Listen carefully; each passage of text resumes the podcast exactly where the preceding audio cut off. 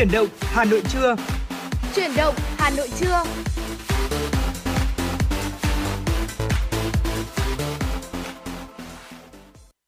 Trọng Khương và Quang Minh xin chào quý vị thính giả. Quý vị và các bạn đang đến với chuyển động Hà Nội trưa, chương trình của Đài Phát thanh và Truyền hình Hà Nội được phát sóng trực tiếp trên tần số FM 96 MHz. Đồng thời chương trình của chúng tôi cũng được phát trực tuyến trên trang web hanoionline.vn. Chúng ta sẽ có 120 phút được đồng hành và chia sẻ nhiều vấn đề cùng với nhau. Quý vị đừng quên là gọi điện về cho số tổng đài của chúng tôi 024 3773 6688 để chia sẻ những vấn đề quý vị quan tâm, chia sẻ đến với chương trình những chuyển động của Hà Nội một ngày qua có điều gì. Chúng tôi sẽ là cầu nối giúp quý vị truyền tải đi những thông điệp uh, tích cực đến với tất cả quý vị thính giả đang nghe chương trình. Dạ vâng ạ, Quang Minh xin được một lần nữa nhắc lại số điện thoại của chương trình 024 3773 6688. Quý thính giả hãy đồng hành và tương tác cùng với Quang Minh và Trọng Khương trong suốt 120 phút trực tiếp của truyền động Hà Nội trưa ngày hôm nay quý vị nhé. Và thưa quý vị, ờ, như thường lệ mở đầu cho mỗi khung giờ phát sóng, chúng tôi muốn mời quý vị đến với không gian âm nhạc và ngày hôm nay cũng vậy. Hãy cùng với chúng tôi đến với một ca khúc thật là ý nghĩa, ca khúc có tựa đề Gọi tên Việt Nam, một sáng tác của nhạc sĩ Châu Đăng Khoa qua phần thể hiện của giọng ca đan trường.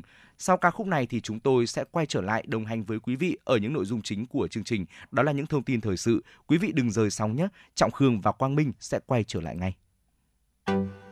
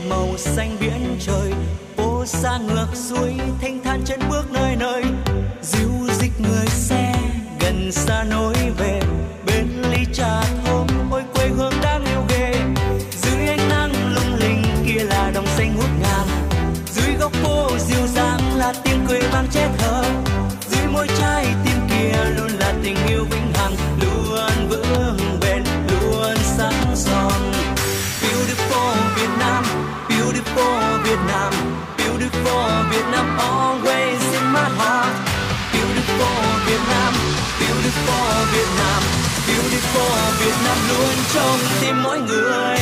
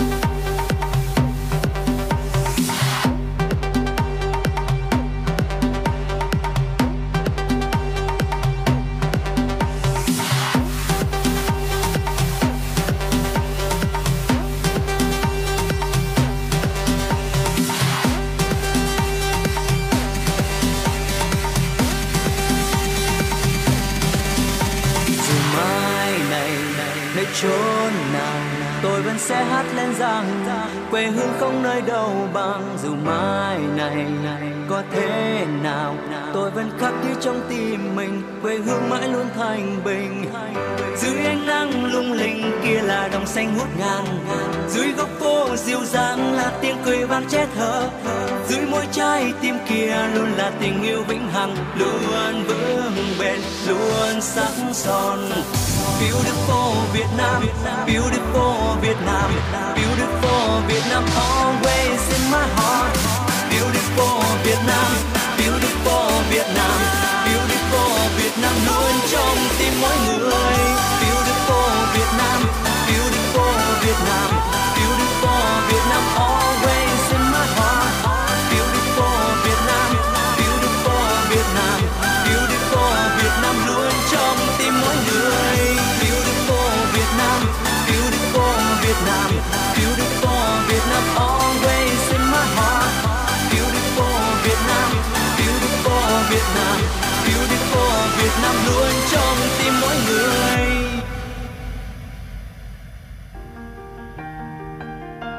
bạn đang theo dõi kênh FM 96 MHz của Đài Phát thanh Truyền hình Hà Nội.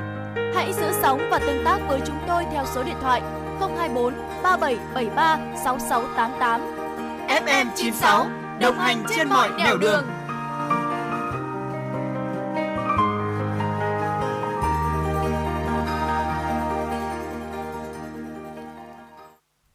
và các bạn đang quay trở lại với chuyển động Hà Nội trưa. Vừa rồi thì chúng ta đã cùng khởi động cho buổi trưa với một ca khúc thật là rộn ràng, rất là nhiều hứng khởi. Ca khúc gọi tên Việt Nam, một sáng tác của Châu Đăng Khoa qua phần thể hiện của nam ca sĩ Đan Trường. Còn ngay bây giờ quay trở lại với những nội dung chính của chương của chương trình, chúng tôi muốn mời quý vị hãy cùng dành thời gian lắng nghe một số thông tin thời sự đáng chú ý sau đây. Thưa quý vị, tại văn bản số 3879 VBCP KGVX, Phó Thủ tướng Trần Hồng Hà, ủy quyền Bộ trưởng Bộ Lao động Thương binh và Xã hội, trình Chủ tịch nước về việc tặng quà cho người có công với cách mạng nhân dịp kỷ niệm 76 năm Ngày Thương binh Liệt sĩ, ngày 27 tháng 7 năm 1947, ngày 27 tháng 7 năm 2023. Dự kiến có gần 1,4 triệu đối tượng người có công với cách mạng được nhận quà tặng của Chủ tịch nước nhân dịp kỷ niệm 76 năm Ngày Thương binh Liệt sĩ. Theo Bộ Lao động Thương binh và Xã hội, có 8 nhóm đối tượng người có công với cách mạng được đề xuất tặng quà của Chủ tịch nước với hai mức 600.000 đồng và 300.000 đồng. Tổng kinh phí để tặng quà cho các nhóm đối tượng người có công ở trên là 427 tỷ đồng, đã được bố trí trong kế hoạch ngân sách nhà nước năm 2023. Dự kiến có gần 1,4 triệu đối tượng người có công với cách mạng được nhận quà của Chủ tịch nước trong dịp này.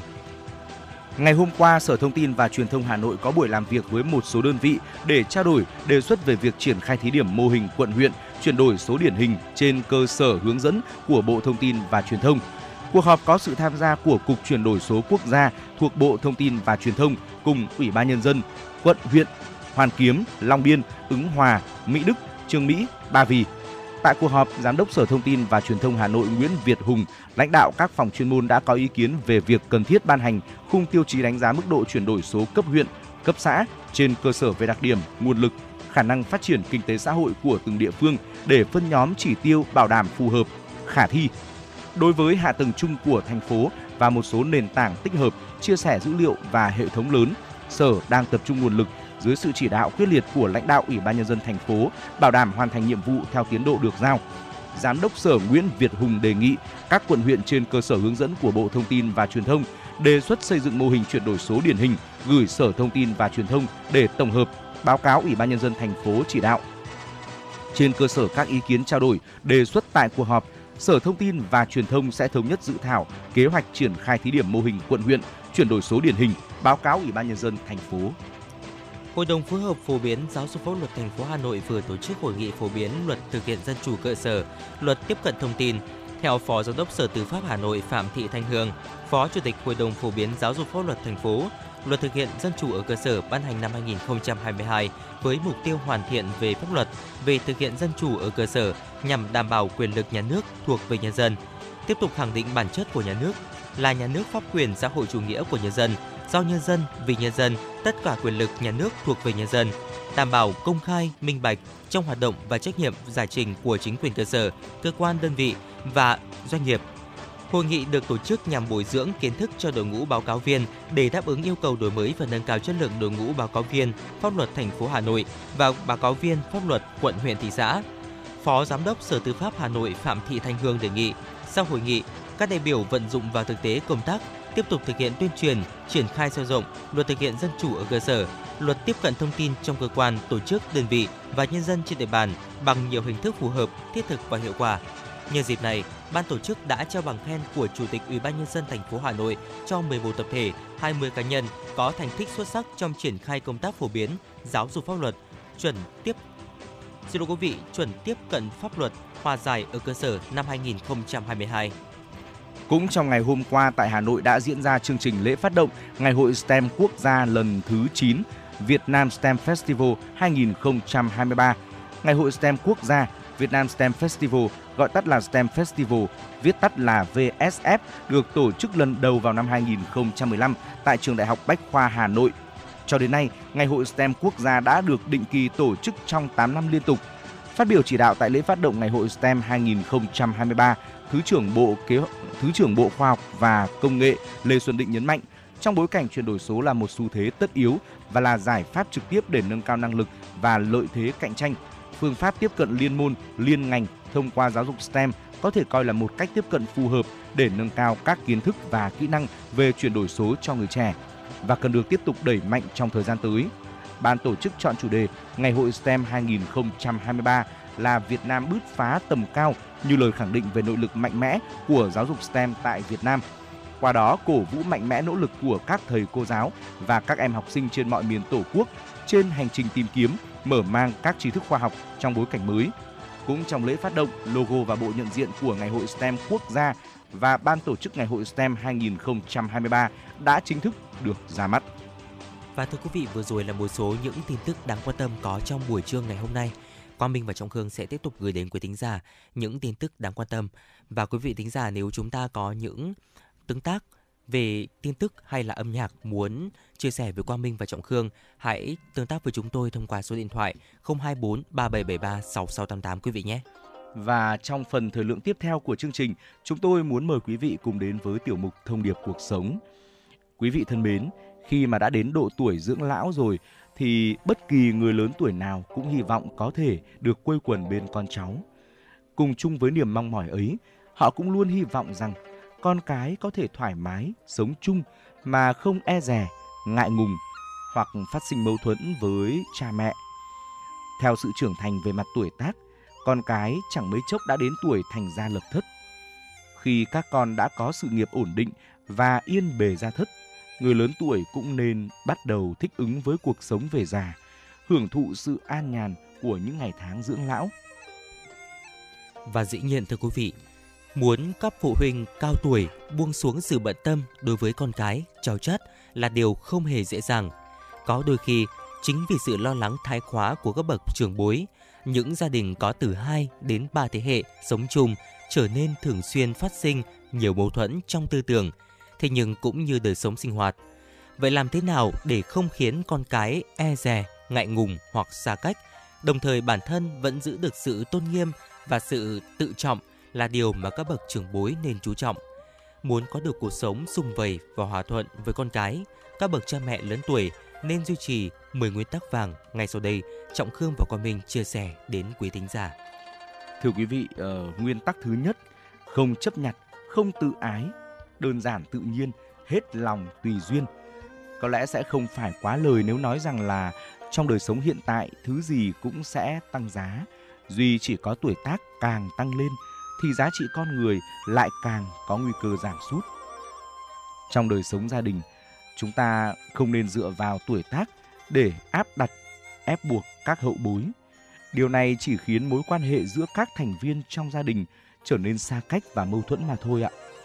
Vì vậy mà các bậc cha mẹ lớn tuổi nên chú ý duy trì sự tinh tế trong cách ăn nói, hạn chế dùng những mẫu câu mang tính cực đoan với những từ như là hẳn, phải, đừng có.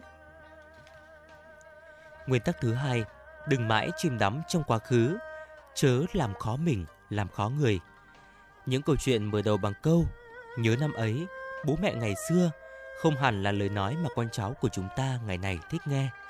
Trong nhịp sống hối hả của thời đại ngày nay, có nhiều thứ đổi mới nhanh tới chóng mặt. Con cái của chúng ta ngày nay phải quay cuồng trong cuồng quay vội vã ấy, cho nên họ không có thời gian hoài cổ. Tới một lúc nào đó, các bậc cha mẹ lớn tuổi sẽ nhận ra rằng thế hệ sau không có mấy người muốn cùng họ ôn lại những kỷ niệm về một thời lận đận đã qua hay những vinh quang từ sớm đã lùi vào quá khứ. Dẫu sao thời đại bất đồng, cuộc sống đổi thay khiến con người thay đổi. Ngày tới sau củ dại, chỉ có nhà nghèo ăn chống đói vào ngày xưa. Giờ đây có thể đã trở thành sơn hào hải vị đắt đỏ trong nhà hàng. Vì vậy, các bậc trưởng bối không cần vì điều này mà bi quan, cũng đừng lấy đó làm lý do tự làm khó mình hoặc khiến con cái khó xử. Thay vì chăm chăm bắt con cái, ngày nào cũng phải nhai đi nhai lại một vài câu chuyện về thời xưa cũ, bạn có thể chỉ kể một chuyện đặc sắc vào những dịp trọng đại hoặc ôn lại kỷ niệm với những người bạn, người thân đồng trang lứa. Thưa quý vị, nguyên tắc thứ ba mà chúng tôi muốn chia sẻ đến với quý vị đó là cuộc đời vốn rất ngắn, không cần phí công sân si. Ít xen vào chuyện của người khác, ít sân si, so đo những chuyện vặt vãnh trong nhà là cách tốt nhất để hạn chế mâu thuẫn với con cái. Lời khuyên chân thành dành cho các bậc cha mẹ lớn tuổi chung sống cùng con cháu chính là hãy hạn chế lau bào, than vãn. Không nhất thiết lúc nào cũng buộc mình phải gồng gánh trên vai cái chức vụ chủ quản trong nhà đâu ạ. Tuổi già là khoảng thời gian an dưỡng, nghỉ ngơi. Quý vị nên chọn cho mình một vị trí vừa phải trong gia đình. Những việc con cái có thể tự lo, hãy để cho các con có cơ hội làm chủ. Đối với những chuyện được coi là đại sự, quý vị nên bày tỏ thái độ một cách dứt khoát. Nhưng với những chuyện vặt vãnh thì quý vị đừng phí công so đo, cào nhau. Nên nhớ rằng, thay vì không ngừng tự ý đưa ra quyết định, hãy làm sao để con cái chủ động hỏi ý kiến mình. Đó mới là sự tự tôn mà người lớn tuổi nên có. Và thưa quý vị, vừa rồi là ba nguyên tắc đầu tiên trong 10 nguyên tắc mà Quang Minh và Trọng Khương sẽ chia sẻ đến quý thính giả về những điều uh, mà chúng tôi chia sẻ trong tiểu mục Thông điệp cuộc sống ngày hôm nay. Còn ngay bây giờ thì xin được quay trở lại với không gian âm nhạc trước khi chúng ta đến với những phần nội dung tiếp theo. Mời quý vị hãy cùng chúng tôi đến với giọng ca của Lê Cát Trọng Lý với ca khúc có tựa đề Đôi bờ. Đây cũng là một sáng tác của chính nữ ca nhạc sĩ này. Mời quý vị cùng lắng nghe.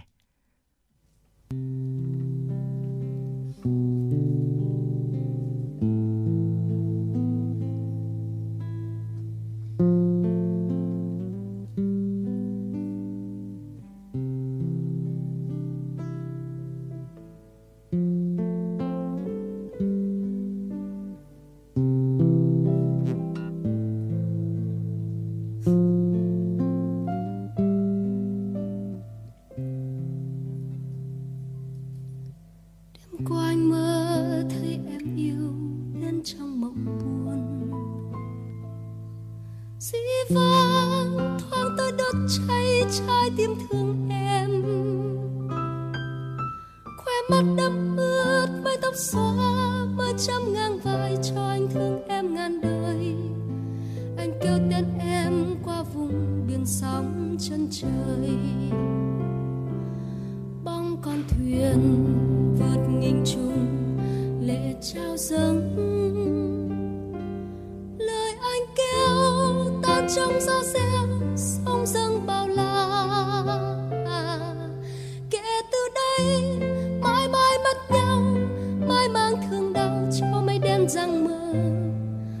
duyên ngẫu chia đôi bờ tình mãi mong chờ.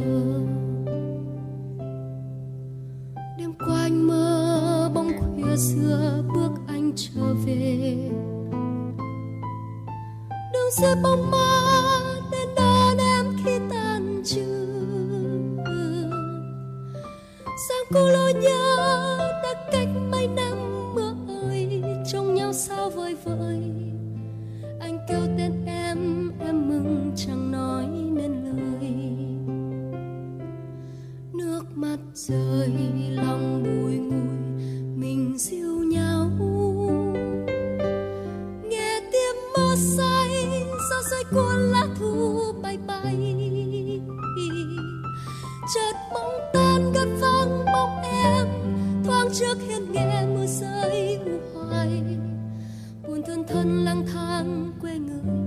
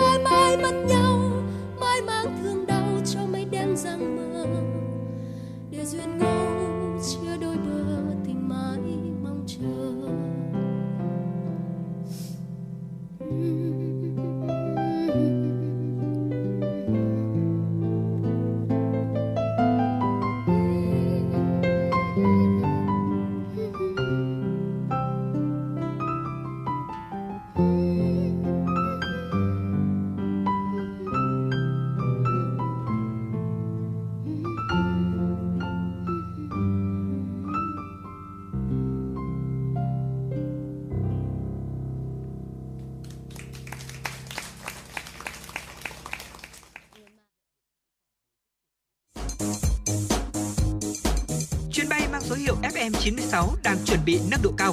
Quý khách hãy thắt dây an toàn, sẵn sàng trải nghiệm những cung bậc cảm xúc cùng FN96. Quý vị và các bạn vừa cùng lắng nghe giọng hát rất mộc mạc của Lê Cát Trọng Lý với ca khúc có tựa đề Đôi bờ.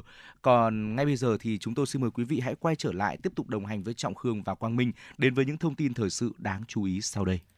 Thưa quý vị, triển lãm thực phẩm quốc tế Seoul Food 2023 đã khai trương tại Trung tâm Triển lãm Kintech Hàn Quốc ngày 30 tháng 5 và kéo dài trong 4 ngày. Đây là triển lãm chuyên ngành thực phẩm lớn nhất tại Hàn Quốc với sự tham gia của 1.500 công ty đến từ 30 quốc gia trưng bày 2.500 gian hàng. Đây là cơ hội lớn để ngành thực phẩm và đồ uống của Hàn Quốc và các nước trao đổi, tìm kiếm cơ hội khám phá nhiều thị trường khác nhau trong nước và quốc tế. Hơn 30 doanh nghiệp Việt Nam đã tham dự Seoul Food 2023. Việc ngày càng có thêm nhiều doanh nghiệp Việt Nam tham gia những triển lãm quy mô lớn giúp duy trì và củng cố hơn nữa thương hiệu quốc gia, thương hiệu doanh nghiệp cho những ngành hàng xuất khẩu chủ lực của Việt Nam như thực phẩm chế biến, sản phẩm nông sản, gia vị của Việt Nam tại một trong những thị trường xuất khẩu quan trọng là Hàn Quốc. Trong bối cảnh tổng cầu thế giới suy giảm mạnh, Hàn Quốc cũng không phải ngoại lệ. Việc tham dự Seoul Food 2023 có ý nghĩa vô cùng quan trọng giúp các doanh nghiệp Việt Nam nắm bắt được xu hướng mới, nhu cầu thị trường, thị hiếu của người tiêu dùng để phát triển các dòng sản phẩm phù hợp hơn nữa. Hàng năm, Hàn Quốc nhập khẩu khoảng 40 tỷ đô la Mỹ thực phẩm, trong đó có sản phẩm thực phẩm của Việt Nam xuất khẩu sang Hàn Quốc chỉ chiếm khoảng 5%.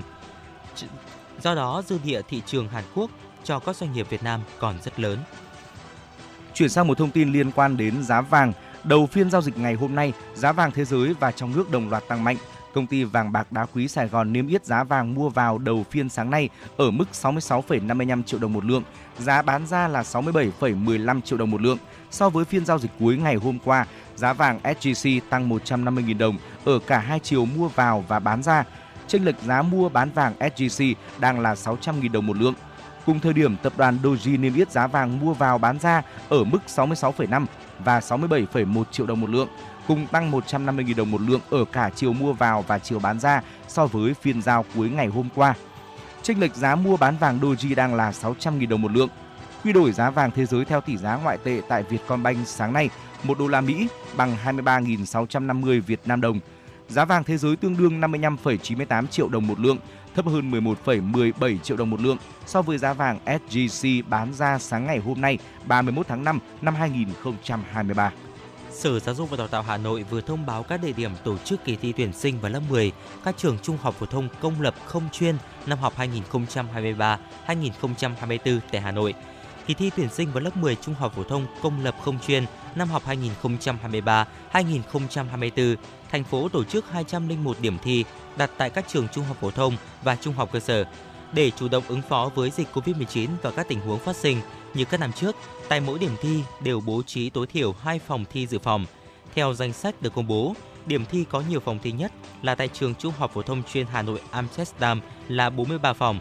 Một số điểm thi có nhiều phòng thi như Trung học phổ thông Nguyễn Du Thanh Oai có 40 phòng thi, Trung học phổ thông Xuân Mai có 39 phòng thi, Trung học phổ thông Khương Đình có 38 phòng thi, Trung học phổ thông Trúc Động có 38 phòng thi, Trung học phổ thông Cao Bá Quát Gia Lâm có 34 phòng thi. Kỳ thi tuyển sinh vào lớp 10 trung học phổ thông công lập năm học 2023-2024 trên địa bàn thành phố diễn ra các ngày mùng 10 và 11 tháng 6. Thực hiện chỉ đạo của đồng chí Trần Sĩ Thanh, Ủy viên Trung ương Đảng, Phó Bí thư Thành ủy, Chủ tịch Ủy ban nhân dân thành phố Hà Nội tại buổi đối thoại với công nhân khu công nghiệp Nội Bài, huyện Sóc Sơn. Chiều hôm qua, Giám đốc Sở Giao thông Vận tải Hà Nội Nguyễn Phi Thường cho biết, Sở đã quyết định điều chỉnh điểm đầu cuối, lộ trình cự ly tuyến buýt số 63 và tuyến buýt số 122.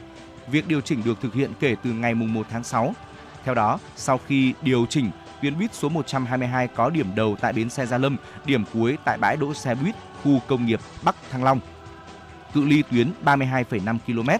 Tuyến buýt số 63 có điểm đầu tại bãi đỗ xe buýt khu công nghiệp Bắc Thăng Long, điểm cuối tại xã Tiến Thịnh, huyện Mê Linh, cự ly tuyến 29,65 km.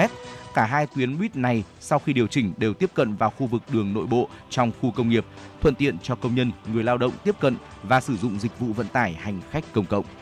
Và vừa rồi là một số những tin tức đáng quan tâm có trong buổi trưa ngày hôm nay. Trước khi chúng ta đến với tiểu mục Thông điệp cuộc sống, mời quý thính giả chúng ta cùng lắng nghe ca khúc Tình ta biển bạc đồng xanh, một sáng tác của nhạc sĩ Hoàng Sông Hương qua tiếng hát của Tuấn Anh và Tân Nhàn.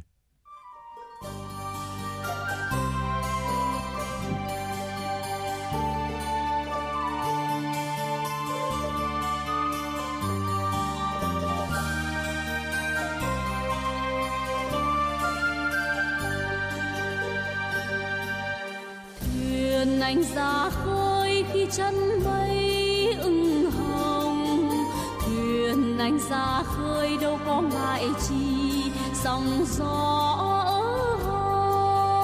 trên đoàn thuyền hai âu vui sóng gió nhớ đồng làng quê cánh cò bay trên thảm lụa. Nơi tự do chan chứa bao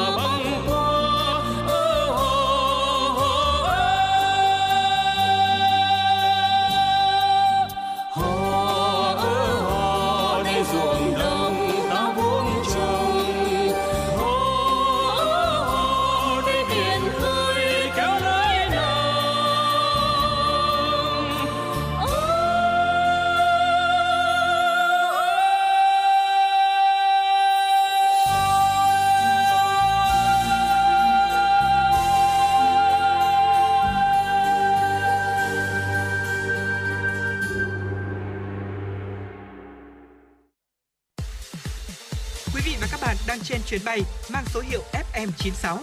Hãy thư giãn, chúng tôi sẽ cùng bạn trên mọi cung đường. Hãy giữ sóng và tương tác với chúng tôi theo số điện thoại 024 3773 6688. Quý vị và các bạn vừa cùng lắng nghe những giai điệu thật ngọt ngào của ca khúc có tựa đề Tình ta biển bạc đồng xanh, một sáng tác của nhạc sĩ Hoàng Sông Hương qua phần góp giọng của Tuấn Anh và Tân Nhàn. Quay trở lại với chuyển động Hà Nội trưa nay, trong phần thời lượng tiếp theo của chương trình, chúng tôi muốn mời quý vị quay lại với thông điệp cuộc sống để tiếp tục đến với những nguyên tắc mà chúng tôi đã chia sẻ với quý vị ở phần trước của chương trình. Những nguyên tắc ờ, khi mà những người có tuổi sống cùng với con cháu của mình, đó là những điều gì để giúp cho cuộc sống của mỗi người đều trở nên viên mãn hơn. Nguyên tắc thứ tư mà chúng tôi muốn được chia sẻ đến với quý vị trong ờ, buổi trưa ngày hôm nay đó là chăm sóc tốt bản thân để không mang thêm phiền toái cho con cái.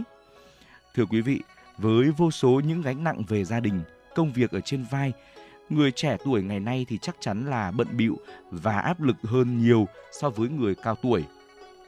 Nếu những người bố, người mẹ lớn tuổi có thể gọi điện khi nhớ con, thì lúc con cái nhớ chúng ta, e rằng ngay cả tới thời gian gọi điện cũng chẳng có.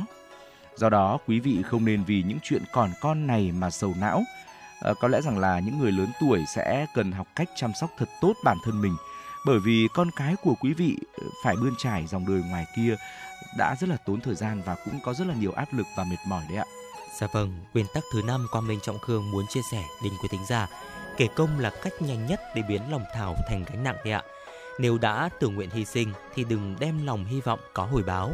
Người cao tuổi không nên suốt ngày kể lể về những việc mình đã làm để giúp đỡ người khác, đặc biệt là giúp đỡ con cái. Phụ um, con trẻ nấu cơm hay là giặt giũ, trông cháu vốn không phải là việc gì quá khổ sở, quá vất vả. Thế nên đừng bao giờ mang thái độ trịch thượng hoặc là không ngừng than vãn và kể công. Bởi vì chỉ một lời than vãn, than phiền ấy thôi cũng có thể khiến cho tấm lòng của chúng ta bị con cái hiểu nhầm thành gánh nặng. Nguyên tắc thứ 6 chúng tôi muốn chia sẻ với quý vị, không nên cố thay đổi người khác. Mỗi người đều có cách sống của riêng mình. Đừng có tìm cách thay đổi người khác bởi mỗi người là một bản thể khác nhau. Mỗi cá nhân đều có thói quen và lối sống của riêng mình. Cuộc đời này vốn không có đúng tuyệt đối, cũng không có sai hoàn toàn. Nếu đã không thể thay đổi người khác, vậy hãy học cách kiềm chế bản thân mình quý vị nhé. Kỳ thực thì người ta có câu nói giang sơn dễ đổi, bản tính khó rời. Ngay tới chính bản thân quý vị cũng có những việc rất khó thay đổi đúng không ạ? Cho nên hãy học cách chung sống hòa bình với các thành viên trong gia đình con cái. Đừng mất công soi mói, hạch sách để khiến bản thân thêm nhọc lòng. Và không chỉ trích, không oán thán, giữ tâm lạc quan, tính ôn hòa là nguyên tắc thứ bảy chúng tôi muốn chia sẻ. Đánh giá người khác đừng nên soi mói, bới móc, đối xử với người khác cũng đừng quá khắt khe và keo kiệt. Nếu được con cái mua quà biếu, các bậc cha mẹ cao tuổi không chỉ nên nói câu cảm ơn mà còn nên chủ động đề cập tới chuyện trả tiền. Mặc dù con cái có lòng mua, tất nhiên không có tâm đòi tiền, thế nhưng thứ chúng ta cần chính là thái độ sòng phẳng, tâm trí thản nhiên và khí chất rộng rãi khoáng đạt như vậy. Trên thế giới này không có bữa trưa nào là miễn phí. Bạn muốn hưởng thụ không khí hài hòa, vui vẻ khi sống chung cùng với con cái thì cũng nên chi trả một chút ít tiền vốn.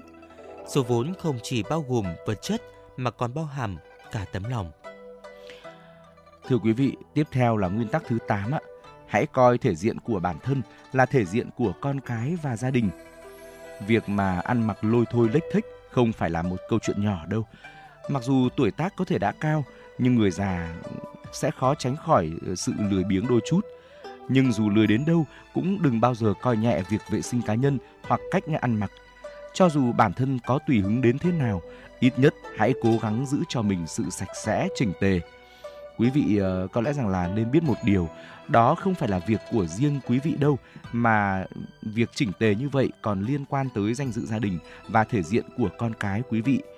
Cho dù lớn tuổi nhưng mà quý vị vẫn nên ăn vận một cách uh, chỉn chu hơn, đừng qua loa bừa bãi lôi thôi. Bởi vì có rất là nhiều người đang quan tâm đến ờ, quý vị cũng như gia đình con cái của quý vị và đang nhìn vào đấy ạ. Dạ vâng, và nguyên tắc thứ 9 đó chính là dù chúng ta có tiếc của tới đâu thì cũng đừng tích trữ những thứ vô giá trị thưa quý vị. Không ít người cao tuổi thường có thói quen trữ đồ, thậm chí là nhiều đồ vật đã cũ, hỏng cũng không nỡ vứt đi vì tâm lý tích của.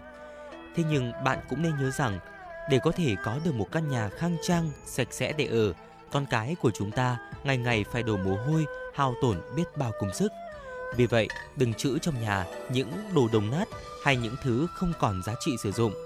Bạn không nên vì một số vật dụng nhỏ nhặt mà khiến nhà cửa trở nên bừa bộn, càng không nên vì chúng mà phá vỡ hình ảnh của gia đình. Điều nguyên tắc thứ 10, nguyên tắc cuối cùng chúng tôi muốn chia sẻ trong thông điệp cuộc sống ngày hôm nay, đó là đối xử tốt với bản thân, tự dựa vào chính mình. Thưa quý vị, con người ở độ tuổi nào thì cũng nên tự lực tự cường, dựa vào sức mạnh của chính mình là chính, không nên vì tuổi cao mà có suy nghĩ ỉ lại vào con cái. Xã hội hiện đại áp lực càng ngày càng lớn, cuộc sống của con cháu quý vị cũng vì vậy mà không hề dễ dàng. Huống chi, một gia đình nhỏ cũng giống như là một chiếc xe hơi bốn chỗ, mặc dù chạy chung đường nhưng cũng khó mà chở được nhiều người đi chung. Vì vậy, người cao tuổi nên bảo dưỡng thật tốt chiếc xe của cuộc đời mình. Cho dù chỉ còn lại một mình thì quý vị cũng nên dũng cảm tiến về phía trước nhé. Mặc dù quý vị không thể phụ thuộc vào con cái, nhưng mà trên con đường ấy, chắc chắn con cái của quý vị sẽ giúp đỡ và không ngừng cổ vũ cho chính quý vị nếu như quý vị là một người ờ, là một bậc trưởng bối đáng tôn trọng trong gia đình và có những nguyên tắc sống đáng để mọi người ngưỡng mộ. Dạ vâng thưa quý vị, và vừa rồi là một số những nguyên tắc 10 nguyên tắc vàng trong ờ, cuộc sống mà những bậc trưởng bối nên giữ để chúng ta có thể giữ cho gia đình hòa hảo cũng như là con cái được ờ, vui vẻ và hạnh phúc trong tiểu mục thông điệp cuộc sống ngày hôm nay hy vọng sẽ mang đến cho quý tính giả thêm những góc nhìn và những suy nghĩ còn bây giờ thì xin được quay trở lại với không gian âm nhạc của FM96. Chúng tôi muốn mời quý vị hãy cùng đến với giọng ca Nguyễn Phi Hùng qua ca khúc có tựa đề Biên giới khúc tình ca, một sáng tác của nhạc sĩ Minh Ngọc. Sau ca khúc này, Trọng Khương và Quang Minh sẽ quay trở lại, tiếp tục đồng hành với quý vị trong những thông tin thời sự quốc tế đáng chú ý.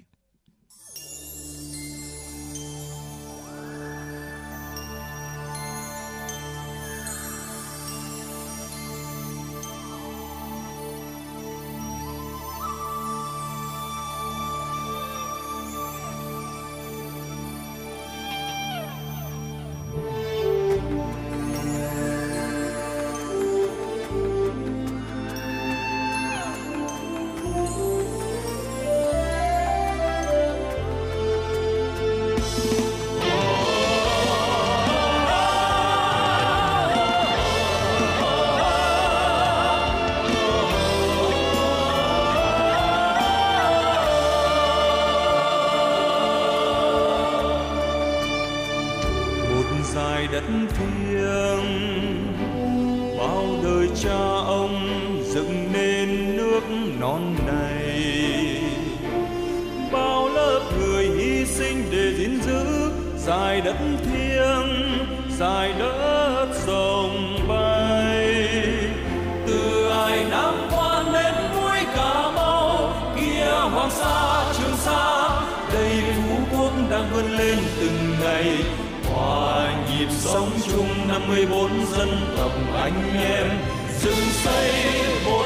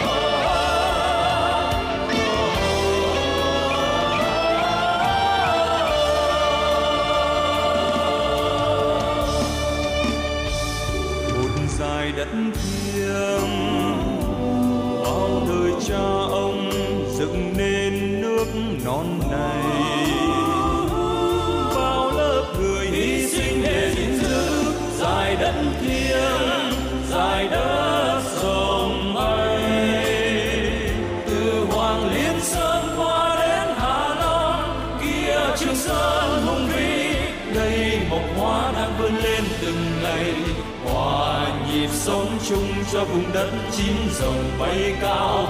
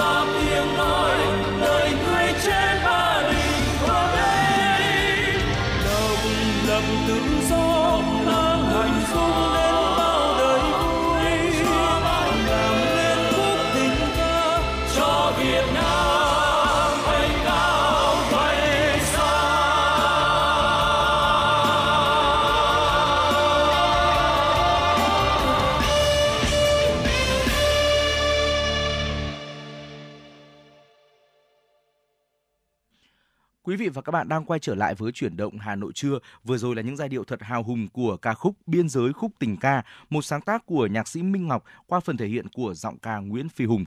Tiếp nối chương trình ngay bây giờ, chúng tôi muốn mời quý vị cùng đến với một số thông tin thời sự quốc tế đáng chú ý sau đây.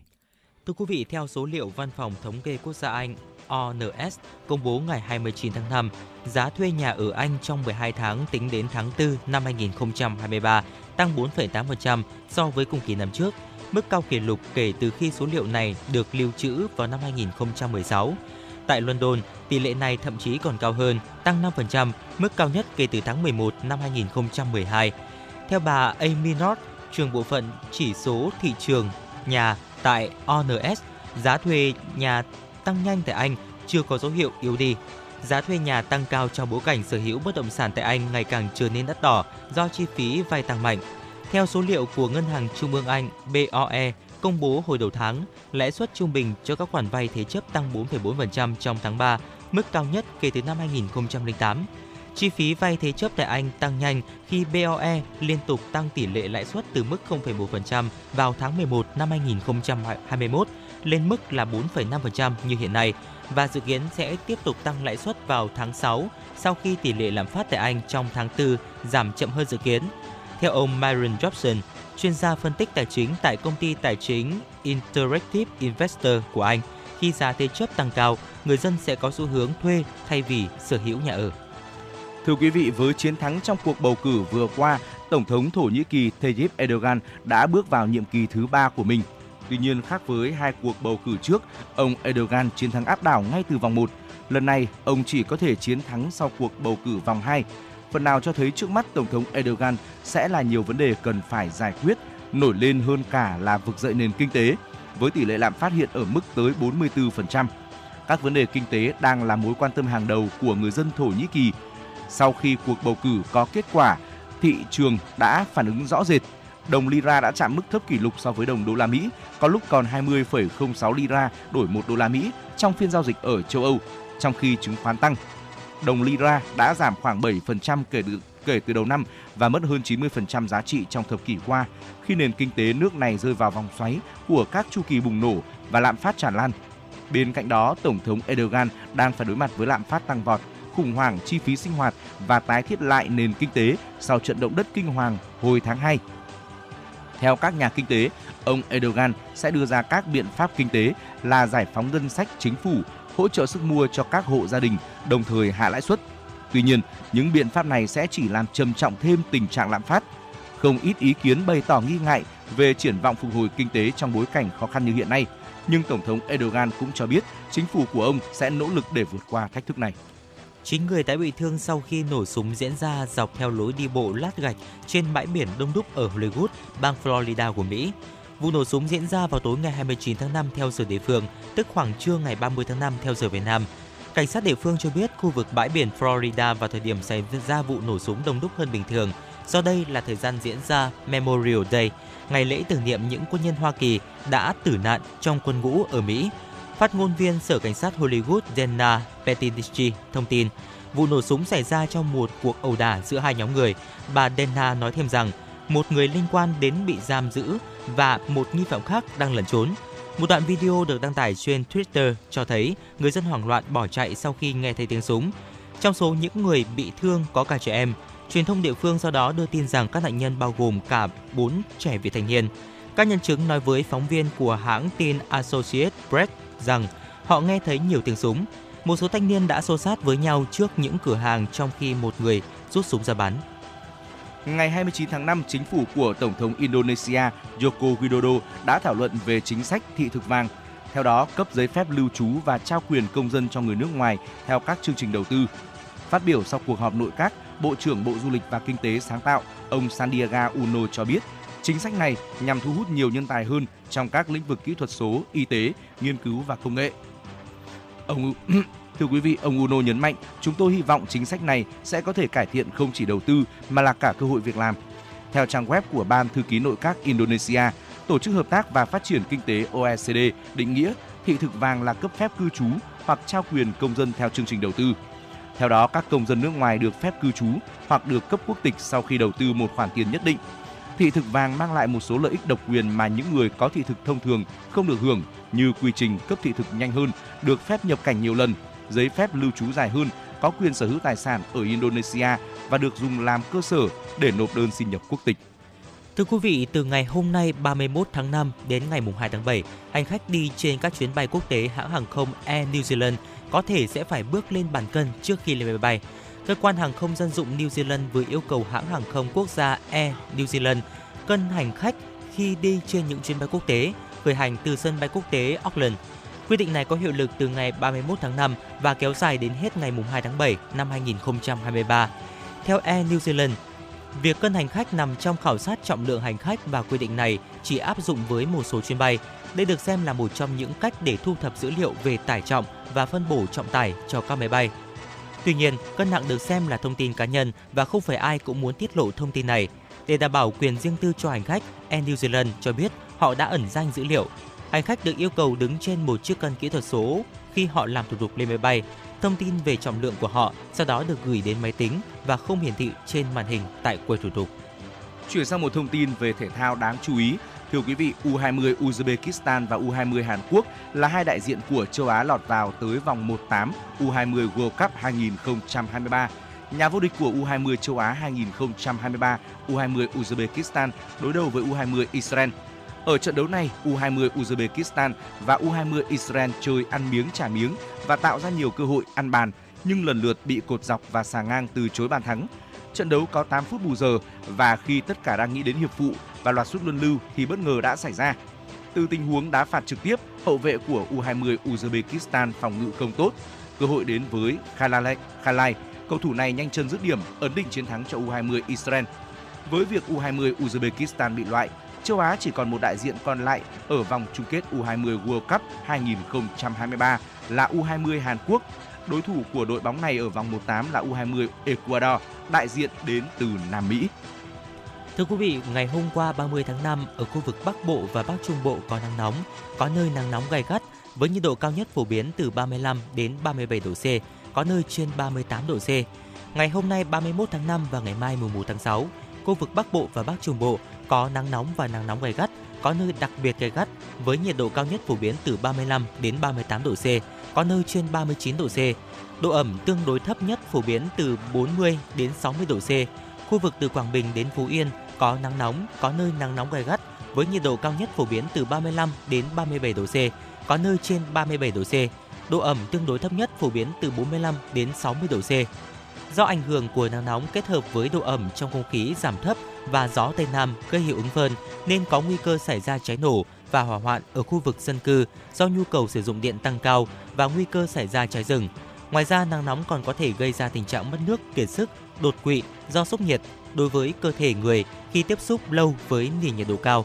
Nhiệt độ dự báo trong những bản tin nắng nóng và nhiệt độ cảm nhận thực tế ngoài trời có thể chênh lệch từ 2 đến 4 độ C, thậm chí có thể cao hơn phụ thuộc vào những điều kiện mặt đệm như là bê tông hay là đường nhựa. Xin được chuyển tới quý thính giả thông tin dự báo thời tiết Ngày và đêm ngày hôm nay 31 tháng 5 tại khu vực Hà Nội ít mây, ngày nắng nóng, nắng nóng gay gắt, đêm không mưa, gió nhẹ, nhiệt độ thấp nhất từ 26 đến 28 độ C, nhiệt độ cao nhất từ 36 đến 38 độ C, có nơi trên 38 độ C. Quý vị và các bạn thân mến, những thông tin dự báo thời tiết vừa rồi cũng đã dần khép lại khung giờ đầu tiên mà chúng tôi đồng hành cùng với quý vị trong chuyển động Hà Nội trưa. Trước khi đến với những nội dung đáng chú ý ở khung giờ thứ hai từ 11 đến 12 giờ, chúng tôi muốn mời quý vị quay trở lại với không gian âm nhạc. Hãy cùng với Trọng Khương và Quang Minh đến với giọng ca của nữ ca sĩ Hà Trần với một sáng tác của nhạc sĩ Quốc Bảo, Em về tình khôi. ơi đừng quá nghiêng nghiêng đánh rơi buổi chiều thơm ngát làn môi ơi, đừng quá run run, lỡ tên nắng hồng tan mất. Xin âu lo không về qua đây, xin thương yêu dâng thành mê say. Xin cho ta nhìn ngắm lung linh, từ đây đôi mắt rất trong. Bàn tay em là cánh sen thơm ướp trong vùng đêm mái tóc. Nụ thanh xuân còn ấp em xinh áo lụa thường ngày. Xuyên trăm năm em về tinh khôi, đôi tay ta dang rộng hân hoan. Xin cho ta một khắc gieo ca vui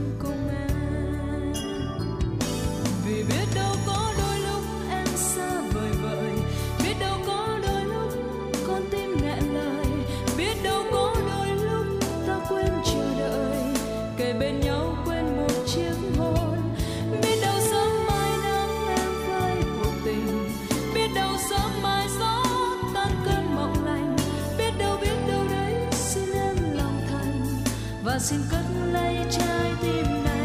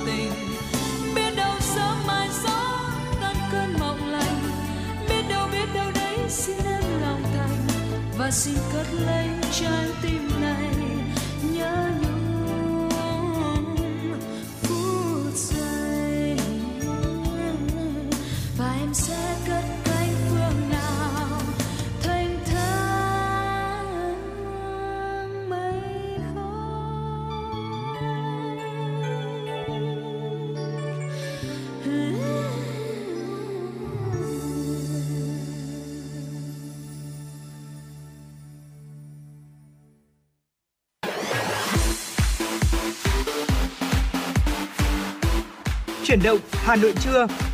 Chuyển động Hà Nội trưa.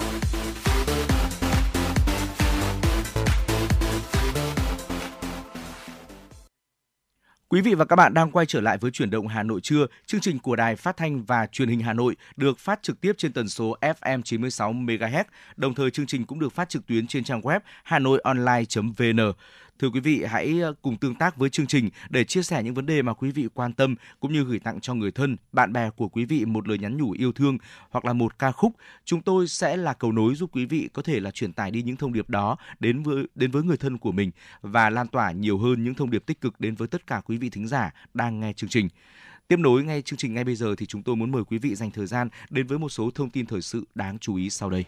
Thưa quý vị, tại văn bản mới đây, Phó Thủ tướng Trần Hồng Hà, ủy quyền Bộ trưởng Bộ Lao động Thương binh và Xã hội, trình Chủ tịch nước về việc tặng quà cho người có công với cách mạng nhân dịp kỷ niệm 76 năm Ngày Thương binh Liệt sĩ, ngày 27 tháng 7 năm 1947, ngày 27 tháng 7 năm 2023. Theo Bộ Lao động Thương binh và Xã hội, có 8 nhóm đối tượng người có công với cách mạng được đề xuất tặng quà của Chủ tịch nước với hai mức 600.000 đồng và 300.000 đồng. Tổng kinh phí là hơn 427 tỷ đồng đã được bố trí trong kế hoạch ngân sách nhà nước năm 2023. Dự kiến có gần 1,4 triệu đối tượng người có công với cách mạng được nhận quà tặng của Chủ tịch nước trong dịp này. Tại văn bản mới đây, Thưa quý vị, Thủ tướng Chính phủ vừa có quyết định điều chỉnh chủ trương đầu tư dự án đường sắt đô thị Metro thí điểm thành phố Hà Nội. Cụ thể, điều chỉnh thời gian thực hiện dự án Metro nhổn ga Hà Nội từ năm 2009 đến năm 2027, kéo dài 5 năm so với kế hoạch trước đó. Tổng đầu tư dự án hơn 34.800 tỷ đồng, tăng thêm hơn 1.900 tỷ đồng. Trong đó, vốn đối ứng ngân sách thành phố tăng gần 3.900 tỷ đồng, vốn vay ODA giảm gần 2.000 tỷ đồng, dự án đường sắt đô thị nhổn ga Hà Nội dài 12,5 km, đi qua 8 ga trên cao và 4 ga ngầm. Dự án được khởi công năm 2009, kế hoạch hoàn thành năm 2015 nhưng sau 4 lần lùi tiến độ, mốc hoàn thành mới là năm 2027.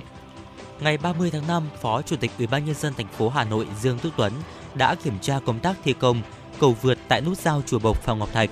Ông Nguyễn Chí Cường, Giám đốc Ban Quản lý Dự án Đầu tư xây dựng công trình giao thông thành phố Hà Nội cho biết, đến nay, các nhà thầu đã hoàn thành các hạng mục kết cấu phần dưới bao gồm 9 cọc khoan nhồi D2000 phía Phạm Ngọc Thạch, 14 cọc khoan nhồi D1200 phía trụ bộc, hai mố và trụ từ T1 đến T8, tường chắn hai đầu cầu. Kết cấu phần trên đã hoàn thành lắp đặt 9 trên 9 nhịp dầm thép, đổ bê tông bản mặt cầu. Đồng thời đơn vị thi công cũng đã hoàn thành xén hè, mở rộng đường chùa bộc, di chuyển hệ thống điện, thông tin và lắp đặt hệ chiếu sáng giao thông phía đường chùa bộc. Hiện tại đơn vị thi công đang nỗ lực thực hiện hạng mục bê tông gờ lan can, lắp đặt lan can thép.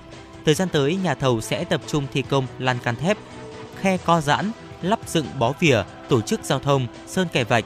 Dự kiến dự án sẽ thông xe vào ngày 25 tháng 6 tới.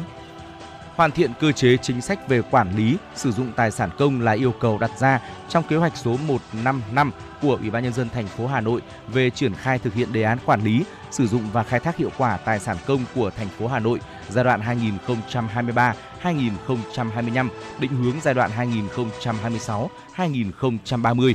Cùng với xây dựng cập nhật đầy đủ khoa học cơ sở dữ liệu về tài sản công thuộc phạm vi quản lý của thành phố, Chủ tịch Ủy ban nhân dân thành phố Hà Nội yêu cầu xử lý, khắc phục dứt điểm các tồn tại, hạn chế trong quản lý sử dụng và khai thác tài sản công thuộc phạm vi quản lý của thành phố.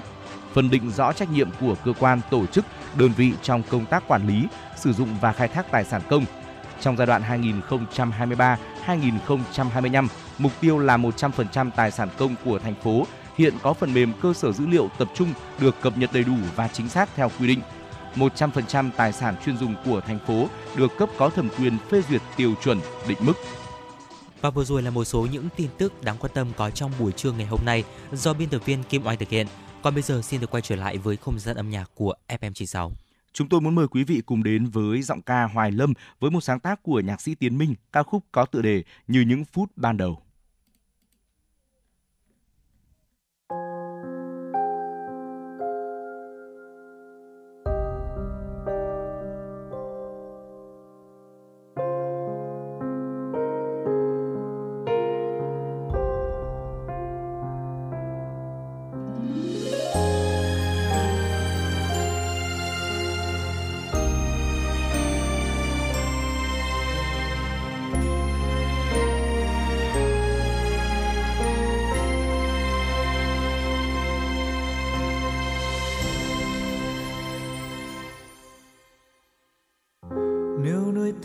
Tan trong bao tiếc nuối để yêu thương xa thật xa.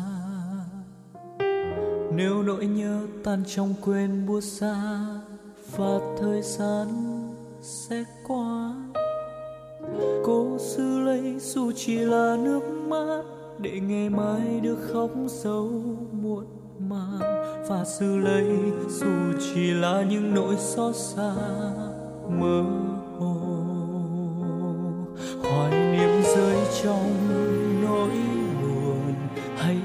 ta trong lỡ làng. Cuộc đời như con nước cuốn, trôi sạt về đâu về đâu. Đừng để những ký ức là tiếc nuối. Đừng để yêu thương này xa khuất chân trời. Đừng để ta tan trong con sóng buốt xa. Cô đơn giữa muôn trùng quên lãng cho tháng năm kia đổi thay. Dù cho bao mong manh mãi nơi này, dù nỗi đau theo muôn ngàn kiếp sau, ta vẫn yêu một lần và mãi mãi. Này người yêu hãy xin tan trong vòng tay. Giữ chặt nhau cho yêu dấu đông đầy, nếu thời gian dừng lại nơi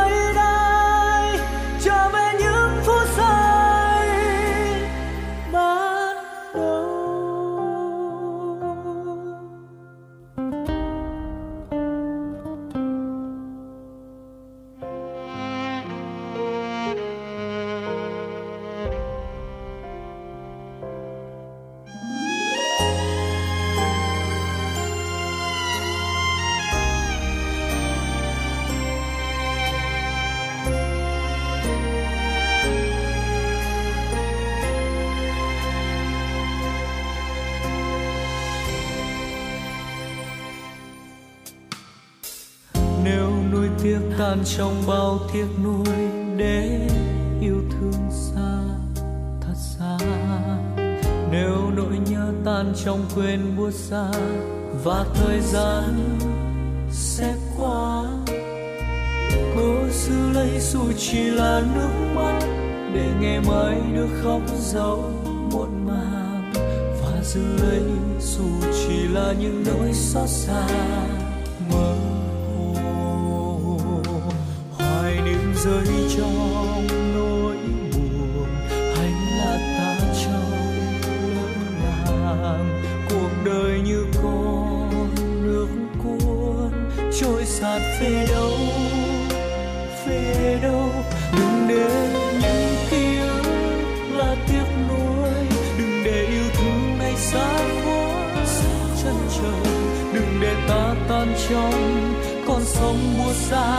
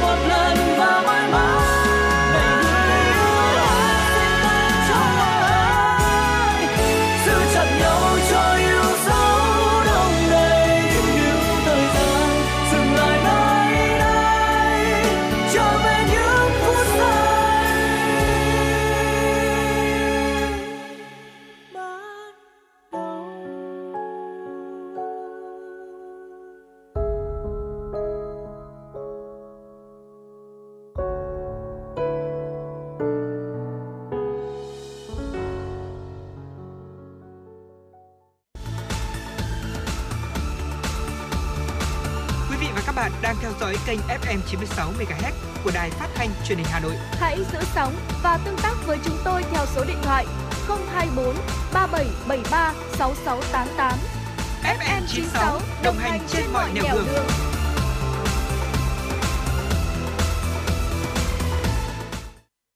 Quý vị và các bạn đang quay trở lại với chuyển động Hà Nội trưa. Vừa rồi là những giai điệu thật cảm xúc qua giọng ca ngọt ngào của Hoài Linh. Thưa, của Hoài Lâm thưa quý vị và ca khúc có tựa đề như những phút ban đầu. Ngay bây giờ thì chúng tôi muốn mời quý vị hãy tiếp tục đồng hành với chương trình đến với những thông tin thời sự đáng chú ý sau đây. Thưa quý vị, lãi suất điều hành liên tiếp được điều chỉnh hạ thấp hơn nhằm kéo lãi suất cho vay giảm theo để hỗ trợ doanh nghiệp. Hiện một số doanh nghiệp đã được tiếp cận vốn vay với lãi suất thấp hơn. Trước đó, các ngân hàng thương mại nhà nước đều đã giảm lãi suất cho vay với mức giảm từ 0,5 đến 1% một năm. Điều này cũng đã tác động đến mặt bằng lãi suất cho vay của cả hệ thống. Chỉ riêng ngân hàng Agribank đã giảm lãi suất cho vay đối với gần 2 triệu khách hàng, còn với lãi suất huy động phổ biến từ 7 đến 8,5% một năm cho kỳ hạn 12 tháng. Theo nhiều chuyên gia tài chính, lãi suất cho vay từ 9 đến 10% một năm là hợp lý. Các chuyên gia kinh tế nhận định, để thực hiện giảm lãi suất cho vay cần có độ trễ nhất định. Hiện tại nhiều ngân hàng đã và đang thực hiện điều chỉnh giảm dần lãi suất cho vay. Cùng với việc giãn nợ, hoãn nợ, việc giảm lãi suất cho vay sẽ tạo ra những tác động tích cực đến hoạt động sản xuất kinh doanh của các doanh nghiệp và cả nền kinh tế trong thời gian tới. Thưa quý vị, trong 5 tháng đầu năm, Hà Nội có hơn 13.000 doanh nghiệp thành lập mới với số vốn đăng ký 125.900 tỷ đồng, tăng 8% về số doanh nghiệp nhưng giảm 17% vốn đăng ký so với cùng kỳ năm trước. Dù suy thoái kinh tế toàn cầu dẫn tới việc thu hút đầu tư vốn từ nước ngoài bị ảnh hưởng lớn, nhưng trong tháng 5, thành phố Hà Nội thu hút gần 156,4 triệu đô la Mỹ, trong đó có 43 dự án FDI được cấp phép mới với tổng vốn đăng ký đạt 13,2 triệu đô la Mỹ. Có 21 dự án được điều chỉnh tăng vốn đầu tư với số vốn đăng ký tăng thêm đạt 108 triệu đô la Mỹ. Nhà đầu tư nước ngoài góp vốn mua phần cổ phần 29 lượt đạt 35,2 triệu đô la Mỹ. Việt Nam được xác định là thị trường trọng điểm của các nhà đầu, nhà đầu tư Nhật Bản. Đây, đây là nhận định từ đại diện tổ chức xúc tiến ngoại thương Nhật Bản Retro khi khảo sát cho thấy nhu cầu mở rộng sản xuất của các doanh nghiệp Nhật tại nước ta rất khả quan. Theo đó, 100% doanh nghiệp bán lẻ Nhật Bản tại Việt Nam kỳ vọng lợi nhuận sẽ tăng trong năm nay, 60% sẽ mở rộng kinh doanh trong 1 đến 2 năm tới. Đặc biệt, các nhà đầu tư Nhật Bản đang cho thấy xu hướng hoàn thiện chuỗi cung ứng, tối ưu kinh doanh khi không ít đơn vị đầu tư cả vào mảng sản xuất và phân phối. Điều này giải thích lý do hàng loạt tên tuổi bán lẻ hay tiêu dùng của Nhật vẫn theo đuổi các mục tiêu tăng trưởng tại Việt Nam trong bối cảnh thị trường gặp khó khăn về sức mua. Báo cáo của Tổng cục Thống kê mới công bố cho thấy trong tháng 5 vừa qua, ước tính có khoảng 37.000 chiếc ô tô mới được bổ sung cho thị trường Việt Nam, bao gồm cả xe nhập khẩu và xe sản xuất trong nước, tiếp tục giảm 4,5% so với tháng trước đó. Trong đó, lượng ô tô nhập khẩu nguyên chiếc về Việt Nam ước đạt 10.000 xe trong tháng 5, với tổng giá trị kim ngạch 270 triệu đô la Mỹ. Đây là số lượng xe nhập khẩu thấp nhất kể từ đầu năm 2023 đến nay. Và thưa quý vị, vừa rồi là một số những tin tức đáng quan tâm có trong buổi trưa ngày hôm nay do biên tập viên Kim Oanh thực hiện. Còn bây giờ trước khi chúng ta tiếp tục uh, đồng hành với chương trình, xin mời quý thính giả chúng ta cùng thư giãn với một giai điệu âm nhạc. Mời quý vị hãy cùng đến với những giai điệu của ca khúc Những nẻo đường phù sa, một sáng tác của nhạc sĩ Bảo Phúc qua phần thể hiện của Lê Anh Dũng, Ngọc Ký và Quang Hào.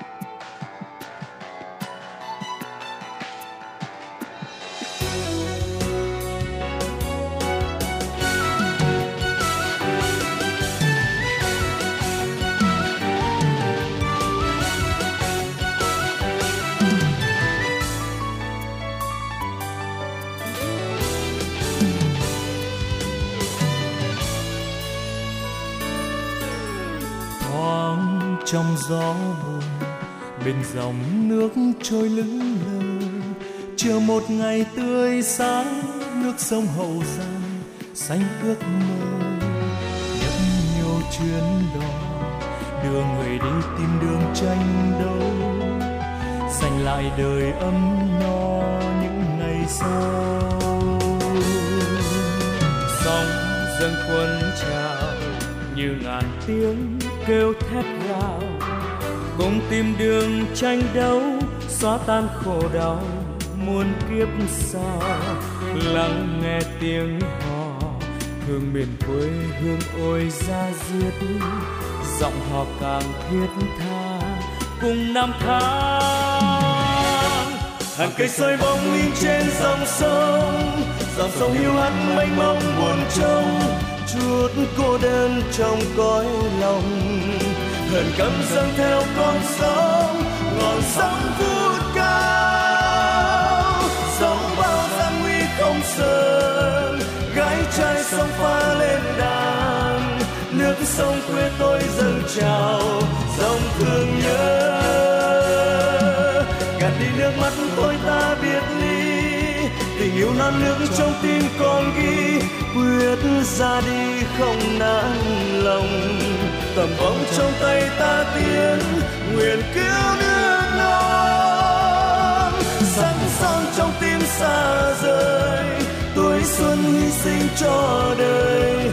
Ước mong tương lai rạng ngời đất mẹ ơi.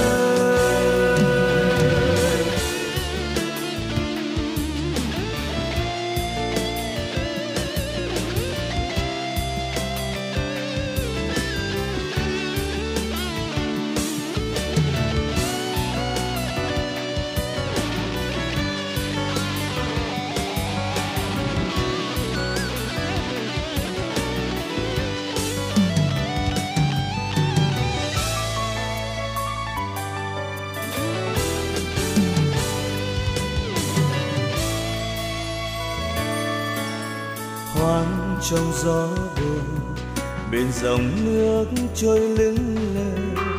Chờ một ngày tươi sáng, nước sông hậu giang xanh ước mơ. Nhấp nhô chuyến đò, đưa người đi tìm đường tranh đấu. Dành lại đời ấm no những ngày sâu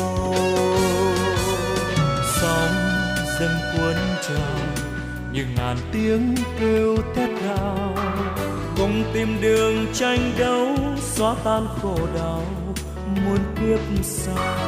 Lắng nghe tiếng hò thương biển quê hương ngồi ra riêng. Dòng hò càng thiết tha cùng năm tháng. Hàng cây soi bóng in trên dòng sông dòng sông hiu hắt mênh mông buồn trông chút cô đơn trong cõi lòng. Người cấm dâng theo con sóng ngọn sóng vút cao. Dẫu bao gian nguy không sơn gái trai sông pha lên đàn. Nước sông quê tôi dâng trào, dòng thương nhớ. Gạt đi nước mắt thôi ta biết đi, tình yêu non nước trong tim con ghi, quyết ra đi không nản lòng. Tầm vong trong tay ta tiến, nguyện cứu nước non. Sắc son trong tim xa rời, tuổi xuân hy sinh cho đời. Ước mong tương lai rạng ngời đất mẹ ơi. Sắc son trong tim xa rời, tuổi xuân hy sinh cho đời mong tương lai rạng ngời.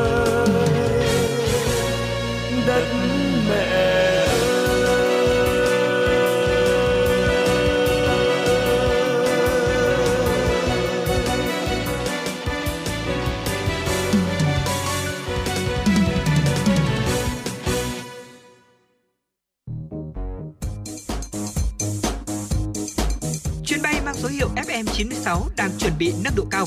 Quý khách hãy thắt dây an toàn, sẵn sàng trải nghiệm những cung bậc cảm xúc cùng FM96. Tiếp nối chương trình ngay bây giờ, chúng tôi xin mời quý vị hãy cùng dành thời gian lắng nghe những thông tin thời sự đáng chú ý tiếp theo đây. Thưa quý vị, ngày 30 tháng 5 tại huyện Thanh Hoài, gần 300 công nhân viên chức lao động đã tham gia đối thoại trực tiếp, giao lưu trực tuyến với chủ đề quy định mới về tiền lương và kỹ năng an toàn lao động. Chương trình do Báo Lao động Thủ đô phối hợp Liên đoàn Lao động huyện Thanh Oai tổ chức. Theo Phó Chủ tịch Liên đoàn Lao động thành phố Hà Nội Phạm Bá Vĩnh, đây là chủ đề thiết thực, ý nghĩa, giúp đoàn viên công đoàn và người lao động có cơ hội tìm hiểu, nắm bắt những kiến thức liên quan đến chính sách về tiền lương và các vấn đề về an toàn vệ sinh lao động để từ đó có thể tự bảo vệ quyền lợi và lợi ích hợp pháp chính đáng của mình trong quan hệ lao động, đồng thời tự bảo vệ mình trước những nguy cơ mất an toàn vệ sinh lao động tại nơi làm việc và chủ động phòng tránh các bệnh nghề nghiệp. Đặc biệt, thông qua chương trình này, đoàn viên người lao động hiểu hơn về chức năng, nhiệm vụ, hoạt động của tổ chức công đoàn, từ đó tin tưởng, gắn bó và ủng hộ các hoạt động của tổ chức công đoàn. Theo thông tin từ Cục Quản lý Chất lượng thuộc Bộ Giáo dục và Đào tạo, cả 6 học sinh của đội tuyển Việt Nam tham gia xét giải tại Olympic tin học châu Á Thái Bình Dương năm 2023 đều đoạt huy chương, trong đó có 4 huy chương bạc và 2 huy chương đồng. Olympic tin học châu Á Thái Bình Dương năm 2023 được tổ chức theo hình thức thi trực tuyến với 1.471 thí sinh thuộc 36 nước, vùng lãnh thổ tham gia. có 95 thí sinh đoạt giải, trong đó đoàn Việt Nam có 6 thí sinh tham gia xếp giải đều đoạt huy chương, chiếm tỷ lệ 100%. Theo cách xếp hạng huy chương, Việt Nam đứng thứ 9. Theo kế hoạch tổ chức hoạt động hè cho học sinh năm 2023 do Sở Giáo dục và Đào tạo Hà Nội vừa ban hành, việc tổ chức hoạt động hè cho học sinh được thực hiện theo nguyên tắc tự nguyện, trên tinh thần vận động, khuyến khích các em tham gia, có sự ủng hộ của cha mẹ học sinh. Sở Giáo dục và Đào tạo Hà Nội yêu cầu các nhà trường không tổ chức dạy thêm, học thêm dưới bất kỳ hình thức nào, không tổ chức dạy trước chương trình, tổ chức ôn tập, viện thi, kiểm tra, khảo sát để xem lớp năm học 2023-2024. Đối với cấp học mầm non, căn cứ điều kiện thực tế và nhu cầu gửi con của cha mẹ trẻ, tinh thần tự nguyện của giáo viên đăng ký làm hè, cơ sở giáo dục mầm non xây dựng kế hoạch tổ chức hoạt động hè, báo cáo Ủy ban nhân dân xã phường thị trấn đối với nhóm trẻ lớp mẫu giáo độc lập và phòng giáo dục và đào tạo. Các cơ sở giáo dục mầm non thực hiện chế độ thu chi thỏa thuận với phụ huynh và được sự đồng ý của cấp quản lý, thực hiện tốt công tác quản lý, quản trị, duy trì sổ trực hè, đảm bảo an toàn về thể chất tinh thần cho trẻ mọi lúc mọi nơi. Hướng tới kỷ niệm 76 năm Ngày Thương binh Liệt sĩ 27 tháng 7 năm 1947, 27 tháng 7 năm 2023, Ban Chỉ huy Quân sự huyện Hoài Đức phối hợp Bệnh viện Quân y 103, Hội chữ thập đỏ huyện tổ chức khám bệnh, tư vấn kiến thức chăm sóc sức khỏe, cấp thuốc, tặng quà các đối tượng chính sách trên địa bàn xã An Thượng, huyện Hoài Đức. Hoạt động khám tư vấn kiến thức chăm sóc sức khỏe, cấp thuốc miễn phí, tặng quà đối tượng chính sách thể hiện truyền thống, đạo lý tốt đẹp uống nước nhớ nguồn của dân tộc Việt Nam. Chương trình cũng nhằm động viên các đối tượng chính sách và nhân dân xã An Thượng tăng cường mối quan hệ đoàn kết, quân dân, góp phần bảo đảm an sinh xã hội. Nhân dịp này, Hội chữ thập đỏ huyện Hoài Đức và bệnh viện Quân y 103 cũng tặng quà cho các đối tượng chính sách. Thực hiện chỉ đạo của Ủy viên Trung ương Đảng, Phó Bí thư Thành ủy, Chủ tịch Ủy ban nhân dân thành phố Hà Nội Trần Sĩ Thành tại buổi đối thoại với công nhân khu công nghiệp Nội Bài, huyện Sóc Sơn, chiều ngày 30 tháng 5, Giám đốc Sở Giao thông Vận tải Hà Nội Nguyễn Phi Thường cho biết, Sở đã quyết định điều chỉnh điểm đầu cuối, lộ trình, cự ly tuyến buýt số 63 và tuyến buýt số 122. Việc điều chỉnh được thực hiện kể từ ngày 1 tháng 6. Theo đó, sau khi điều chỉnh, tuyến buýt số 122 có điểm đầu tại bến xe Gia Lâm, điểm cuối tại bến xe, đỗ xe, buýt khu công nghiệp Bắc Thăng Long, cự ly tuyến là 32,5 km. Tuyến buýt số 63 có điểm đầu tại bãi đỗ xe buýt khu công nghiệp Bắc Thăng Long, điểm cuối tại xã Tiến Thịnh, huyện Mê Linh, cự ly tối thiểu 29,65 km. Cả hai tuyến buýt này sau khi điều chỉnh đều tiếp cận vào khu vực đường nội bộ trong khu công nghiệp, thuận tiện cho công nhân, người lao động tiếp cận và sử dụng dịch vụ vận tải hành khách công cộng. Thưa quý vị, Trung tâm Thông tin Chỉ huy Công an thành phố Hà Nội đưa tin, trong vòng 24 giờ tính đến chiều tối 30 tháng 5, toàn thành phố xảy ra 3 vụ tai nạn, làm 3 người chết, một người bị thương. Đáng chú ý, trên cùng một địa bàn xảy ra hai vụ làm hai người tử vong. Cụ thể, một vụ một người chết do va chạm giữa xe ô tô với người đi xe đạp tại phường Trung Liệt, quận Đống Đa. Một vụ một người chết do va chạm giữa mô tô và phương tiện chưa xác định tại phường Đức Giang, quận Long Biên. Một vụ một người chết, một người bị thương do va chạm giữa xe mô tô và xe đạp tại phường Đức Giang, quận Long Biên. Cũng trong ngày 30 tháng 5, lực lượng cảnh sát giao thông qua tuần tra kiểm soát phát hiện đã xử lý 506 trường hợp vi phạm luật giao thông đường bộ, tạm giữ 126 phương tiện, 131 bộ giấy tờ, tước 63 giấy phép lái xe, xử phạt 12 trường hợp vi phạm luật giao thông đường thủy. Lực lượng 141 phát hiện xử lý 48 trường hợp vi phạm trật tự an toàn giao thông, trong đó có 32 trường hợp vi phạm quy định về nồng độ cồn. Công an quận Hoàn Kiếm Hà Nội thông tin về kết quả 3 ngày đầu tiên từ ngày 27 tháng 5 đến nay tổ chức tuần tra kiểm tra hành chính, phòng chống đua xe, cổ vũ đua xe trái phép, gây dối trật tự công cộng tại khu vực nhà hát lớn. Bước đầu các lực lượng công an quận Hoàn Kiếm phối hợp trung đoàn cảnh sát cơ động, phòng cảnh sát hình sự, phòng cảnh sát giao thông đã tạm giữ xử lý 72 thanh thiếu niên có vi phạm như lạng lách, đánh võng, mang theo hung khí khi tham gia giao thông. Thời gian tới nhất là vào các ngày cuối tuần, Công an quận Hoàn Kiếm tiếp tục duy trì 4 chốt 3 tổ công tác kiểm tra quanh khu vực nhà hát lớn và tổ chức tuần tra lưu động nhằm ngăn chặn và xử lý vi phạm. Quý vị và các bạn thân mến, đó là những thông tin thời sự đáng chú ý mà chúng tôi cập nhật gửi đến cho quý vị. Tiếp nối chương trình, xin mời quý vị cùng đến với tọa đàm có tựa đề Hội cựu thanh niên sung phong Hà Nội nỗ lực giải quyết chế độ chính sách cho hội viên. Thưa quý vị, thưa các bạn, hạnh phúc của tuổi trẻ là trên trận tuyến đánh quân thù. Câu nói ấy đã tiêu biểu cho cả một thế hệ thanh niên xếp bút nghiêng lên đường chiến đấu chống kẻ thù xâm lược, lập lại hòa bình cho Tổ quốc. Hòa bình lập lại, những người cựu thanh niên sung phong năm xưa lại cùng nhau đoàn kết, nghe theo tiếng gọi của Đảng, sẵn sàng tiên phong đi các vùng kinh tế mới, khai phá đất hoang, phát triển kinh tế cho gia đình và đất nước. những thanh niên sung phong đã hiến dâng cả tuổi xuân của mình để cống hiến cho đất nước. Thế nhưng đến nay, nhiều cựu thanh niên sung phong vẫn chưa được ghi nhận đúng mức công lao đó, chưa được hưởng chế độ chính sách của Đảng và Nhà nước cho những công hiến của mình. Và để giúp quý vị và các bạn hiểu rõ hơn nội dung này, mời quý vị cùng đồng hành với chúng tôi trong chương trình tọa đàm với chủ đề Hội cựu thanh niên sung phong Hà Nội nỗ lực giải quyết chế độ chính sách cho hội viên. Trước hết, xin trân trọng giới thiệu các vị khách mời. Ông Nguyễn Văn Đính, Chủ tịch Hội cựu thanh niên sung phong Hà Nội. Ờ, chào MC và chào các quý vị khán giả đài truyền hình Hà Nội. Ông Cấn Xuân Bình, Chủ tịch Hội cựu thanh niên sung phong huyện Thạch Thất. Xin kính chào quý vị thính giả của đài truyền hình Hà Nội. Bà Hoàng Thị Thới, Chủ tịch Hội cựu thanh niên sung phong quận Hai Bà Trưng. Xin kính chào quý vị thính giả. À, vâng, xin cảm ơn các vị khách mời đã tham gia chương trình tọa đàm hôm nay của chúng tôi. Thưa quý vị và các bạn, trong thời chiến, nghe theo tiếng gọi của Tổ quốc, lực lượng thanh niên sung phong của thủ đô Hà Nội cũng đã tham gia hỗ trợ chiến đấu và khai phát vùng kinh tế mới. Để có thể giải quyết chế độ chính sách cho các cựu thanh niên sung phong, thì thời gian qua, các cấp hội cựu thanh niên sung phong thành phố Hà Nội đã giả soát và bảo vệ quyền lợi cho các cựu thanh niên sung phong như thế nào. Ờ, xin được mời ông Nguyễn Văn Đính, Chủ tịch Hội cựu thanh niên sung phong Hà Nội có thể chia sẻ cho thính giả của Đài Hà Nội được biết không ạ? Vâng, ờ, lực lượng thanh niên sung phong ở thủ đô của chúng ta cũng có, thể nói là một lực lượng rất lớn và còn rất đông.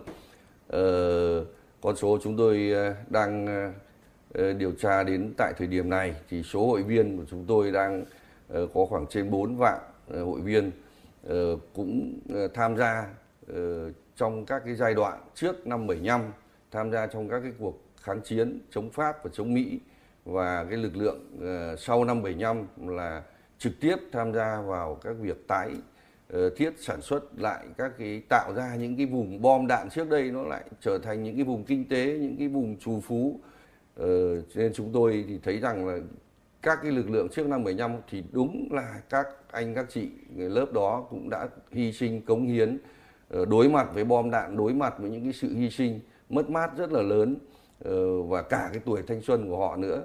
Đến bây giờ có những người thì ờ, thương bệnh binh có những người chất độc da cam có rất nhiều những người mà đến nay thì cô đơn cũng không nơi nương tựa rất hoàn cảnh rất khó khăn thì chính sách ờ, chúng ta cũng đang ờ, là áp dụng để mà hỗ trợ cho những các cái lực lượng này thế tuy nhiên thì chúng tôi cho rằng là ờ, có mấy cái nhóm vấn đề chúng tôi thấy là cũng thứ nhất là cái chính sách ấy thì có rồi nhưng mà chưa đảm bảo đầy đủ và đáp ứng được có thể là là xoa dịu được những cái khó khăn của những cái lực lượng này. Thưa ông Cấn Xuân Bình, được biết huyện Thạch Thất là một trong những huyện có nhiều cựu thanh niên sung phong và việc giải quyết chính sách cho họ cũng khá là tốt. Vậy thì ông có thể chia sẻ đôi chút ạ? Đối với huyện Thạch Thất chúng tôi, hiện nay số lượng cựu thanh niên sung phong trong các cái thời kỳ từ chống Pháp cho đến cái lực lượng sau năm 75 tổng số là một gần 1.500 đồng chí. Thế cho đến nay thì giải quyết chính sách thì nó có hai cái giai đoạn. Một đấy là năm 75 trở về trước. Và thế thì cái trong quá trình giải quyết chính sách, những cái sự ưu ái, ưu đãi của Đảng, nhà nước cũng đã có cái lối mở. Đối với cựu thanh niên xung phong không còn giấy tờ cũng có cái lối mở. Đấy. Thế nhưng mà đặc biệt là chúng tôi khi giải quyết thì nó có những cái khó khăn đối với cựu thanh niên xung phong chúng tôi. Cái thứ nhất là do cái thời gian quá lâu, thì bây giờ mới được đảng, nhà nước như thế là là thực hiện các cái chính sách đặc biệt là đến năm 2014 là cái chính sách cái chế độ 40 thực hiện triệt để đối với thanh niên xung phong trước năm 75 và thời kỳ chống Pháp. Hey, bên cạnh những cái việc ờ, ưu điểm về giải quyết chính sách thì nó có những cái khó khăn mà chúng tôi gặp lại mà muốn đề cập để trong cái quá trình để nay mai chúng tôi để hoạt động trong cái hội cựu thanh niên xung phong mà đặc biệt là cái lớp sau năm 75 để chúng ta giải quyết cho nó có những cái cái bước tức là vừa giải quyết được cái thỏa đáng và vừa giải quyết được một cái, tức là theo cái chủ quan của cái thời bây giờ. Đối với thanh niên xung phong chúng tôi thì những cái năm tháng mà trở về thì đối với điều kiện đất nước, đối với điều kiện gia đình là hết sức khó khăn. Một mặt là chúng tôi cũng, đối với lực lượng chúng tôi là cũng có những cái quyết định, cũng có những cái giấy tờ. Nhưng mà do cái bảo lưu, do cái thời gian quá lâu và đặc biệt là đối với đời sống của nông thôn. Và quần áo chúng tôi vắt bằng xào, không có tủ. Thế và tường là tường đất. Khoác trên một cái ba lô là giấy tờ. Mà đặc biệt giấy tờ trong bấy giờ ấy, như thế là nó không chất lượng như bây giờ. Nó bằng giấy bàn chỉ ẩm một tí là mất. Thế nên là nó cũng rất khó về cái xác định cùng ăn một mâm, rồi cùng ở một lán. Nhưng mà người thì được 3 năm thế nhưng có người là chỉ được có một năm tính về thời gian. Thế và đặc biệt là đối với thanh niên sung phong, có những người không xác định được thời gian. Ờ, cho đến bây giờ trở về đời thường, các đồng chí đó đang mang trên mình những cái vết thương của chiến tranh. Và đặc biệt là những cái cái cái cái bệnh tật nó đến bây giờ trở về đời thường, trở về già nó mới là hoành hành chúng ta.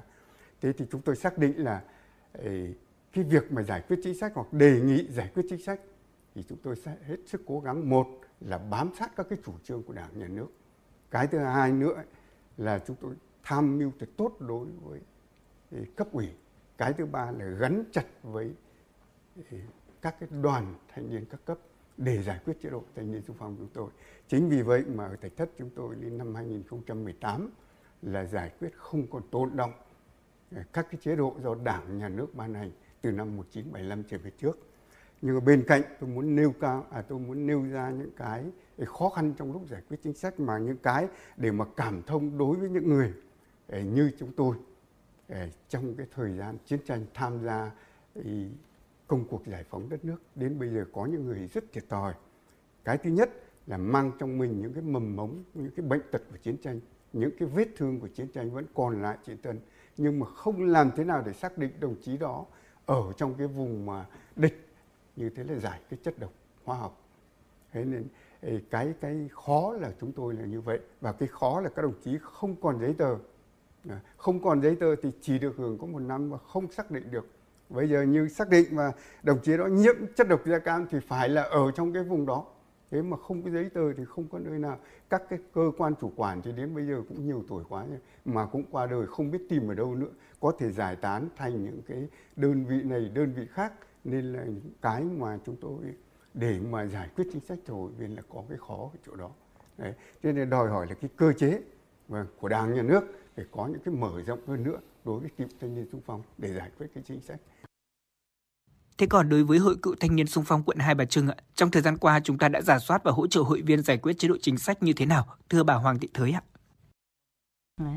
À, kính thưa các quý vị thính giả, à, đối với Hội Cựu Thanh niên Sung phong quận Hai Bà Trưng là một quận nội thành, à, chúng tôi cũng rất là quan tâm đến các à, chế độ chính sách của thanh niên sung phong còn tồn động chúng tôi là làm tốt cái vai trò là nhân chứng lịch sử giúp chính quyền giải quyết các cái chế độ của thanh niên sung phong còn tồn động à, về quyết định 40 và quyết định 290 của Thủ tướng Chính phủ. Như vậy là trong à, à, nhiệm kỳ vừa qua thì chúng tôi còn tồn động là 316 mà chúng tôi đã giải quyết hết. Là như vậy là cơ bản hoàn thành. Kể cả quyết định 40 và quyết định 290. Còn là à, những cựu thanh niên sung phong mà theo À, văn bản mới của Hội Cựu Thanh niên Sung phong thành phố là theo chúng tôi đã tổng ra soát là có 12 hai đồng chí. À, hiện nay chúng tôi đã tổng ra soát theo tất cả các cái tiết mục yêu cầu của thành phố và đề nghị các cấp là có thẩm quyền để quan tâm giải quyết chế độ chính sách. Thế còn là nói chung là tất cả các à, cán bộ hội viên cũng à, rất phấn khởi khi được à, đón nhận các cái à, trợ cấp một lần và thẻ bảo hiểm rất là phấn khởi và tin tưởng vào sự lãnh đạo của đảng nhất là tin tưởng vào cái vai trò của hội là giúp chính quyền giải quyết đề xuất và giúp chính quyền giải quyết các cái chế độ chính sách của thanh niên sung phong còn tồn động. Dạ vâng, hiện nay Hà Nội còn khoảng bao nhiêu cựu thanh niên sung phong chưa giải quyết được chế độ chính sách? Ở nguyên nhân là vì sao ạ? Và các cơ sở hội thì đã có hướng đề nghị tháo gỡ để đảm bảo quyền lợi cho các hội viên cựu thanh niên sung phong như thế nào? Xin mời các vị khách mời cùng chia sẻ. Vâng, trong ờ, số khoảng ờ, trên 4 vạn cựu thanh niên sung phong thủ đô thì có khoảng 20 ngàn là thanh niên sung phong của thời trước năm 75 thì về cơ bản ờ, cũng đã được các cấp chính quyền ờ, thực hiện các cái cơ chế chính sách giải quyết chế độ theo cái 40 thì ờ, nói chung các bác thì cũng đã, phần lớn thì cũng đã được hưởng các cái chính sách theo cái cơ chế này của đảng và nhà nước. Nhưng hiện tại vẫn còn tồn tại khoảng gần một ngàn đồng chí cựu thanh niên sung phong của cái lực lượng trước năm 75 này vẫn chưa giải quyết được các cái chế độ Ờ, thí dụ như là các bác nằm trong nhóm ờ, thương bệnh binh, các ờ, bác nằm trong nhóm nhiễm chất độc da cam rồi các bác có những cái hoàn cảnh neo đơn không nơi nương tựa và nhiều cái hoàn cảnh khó khăn khác thì vẫn chưa giải quyết được. Ở đây nó cũng như đồng chí Bình chủ tịch của cựu nhanh thanh niên xung phong Thạch Thất vừa nêu ấy, thì là cũng đúng là có những cái bất cập trong cái việc xử lý vì là các cái đồng chí này giấy tờ chứng minh ờ, về cái đơn vị rồi lực lượng rồi thời gian tham gia nó có những cái nó thất lạc nó mất mát nó không uh, nó không đủ cái cơ sở để các cấp thẩm quyền xử lý. Thì chúng tôi cho rằng là cái này đúng là một cái bất cập mà như đồng chí Bình nêu tôi hoàn toàn đồng ý việc mà uh, lưu giữ cái một cái những cái tài liệu mà nó có những cái lịch sử từ cách đây năm sáu mươi năm trước thì rất là khó. Ờ, Tội để mà trong cái quá trình lúc đó lại còn chiến tranh các cơ quan di chuyển ờ, cơ động khắp nơi. Thế rồi là ờ, thời tiết rồi nọ trai nó nó nó nó nó tạo ra những cái sự mà chúng ta khó để tìm lại. Thế thì ở đây chúng tôi cho rằng là cũng rất cần có sự linh hoạt mở ra những cái quy định trong cái việc là uh, Ờ, chúng ta tôn trọng những cái nhân chứng lịch sử bởi vì ờ, thực ra các cái bác ấy đồng đội của họ vẫn còn các cái nhân chứng vẫn còn không phải ở một địa phương này mà ở nhiều địa phương trên cả nước.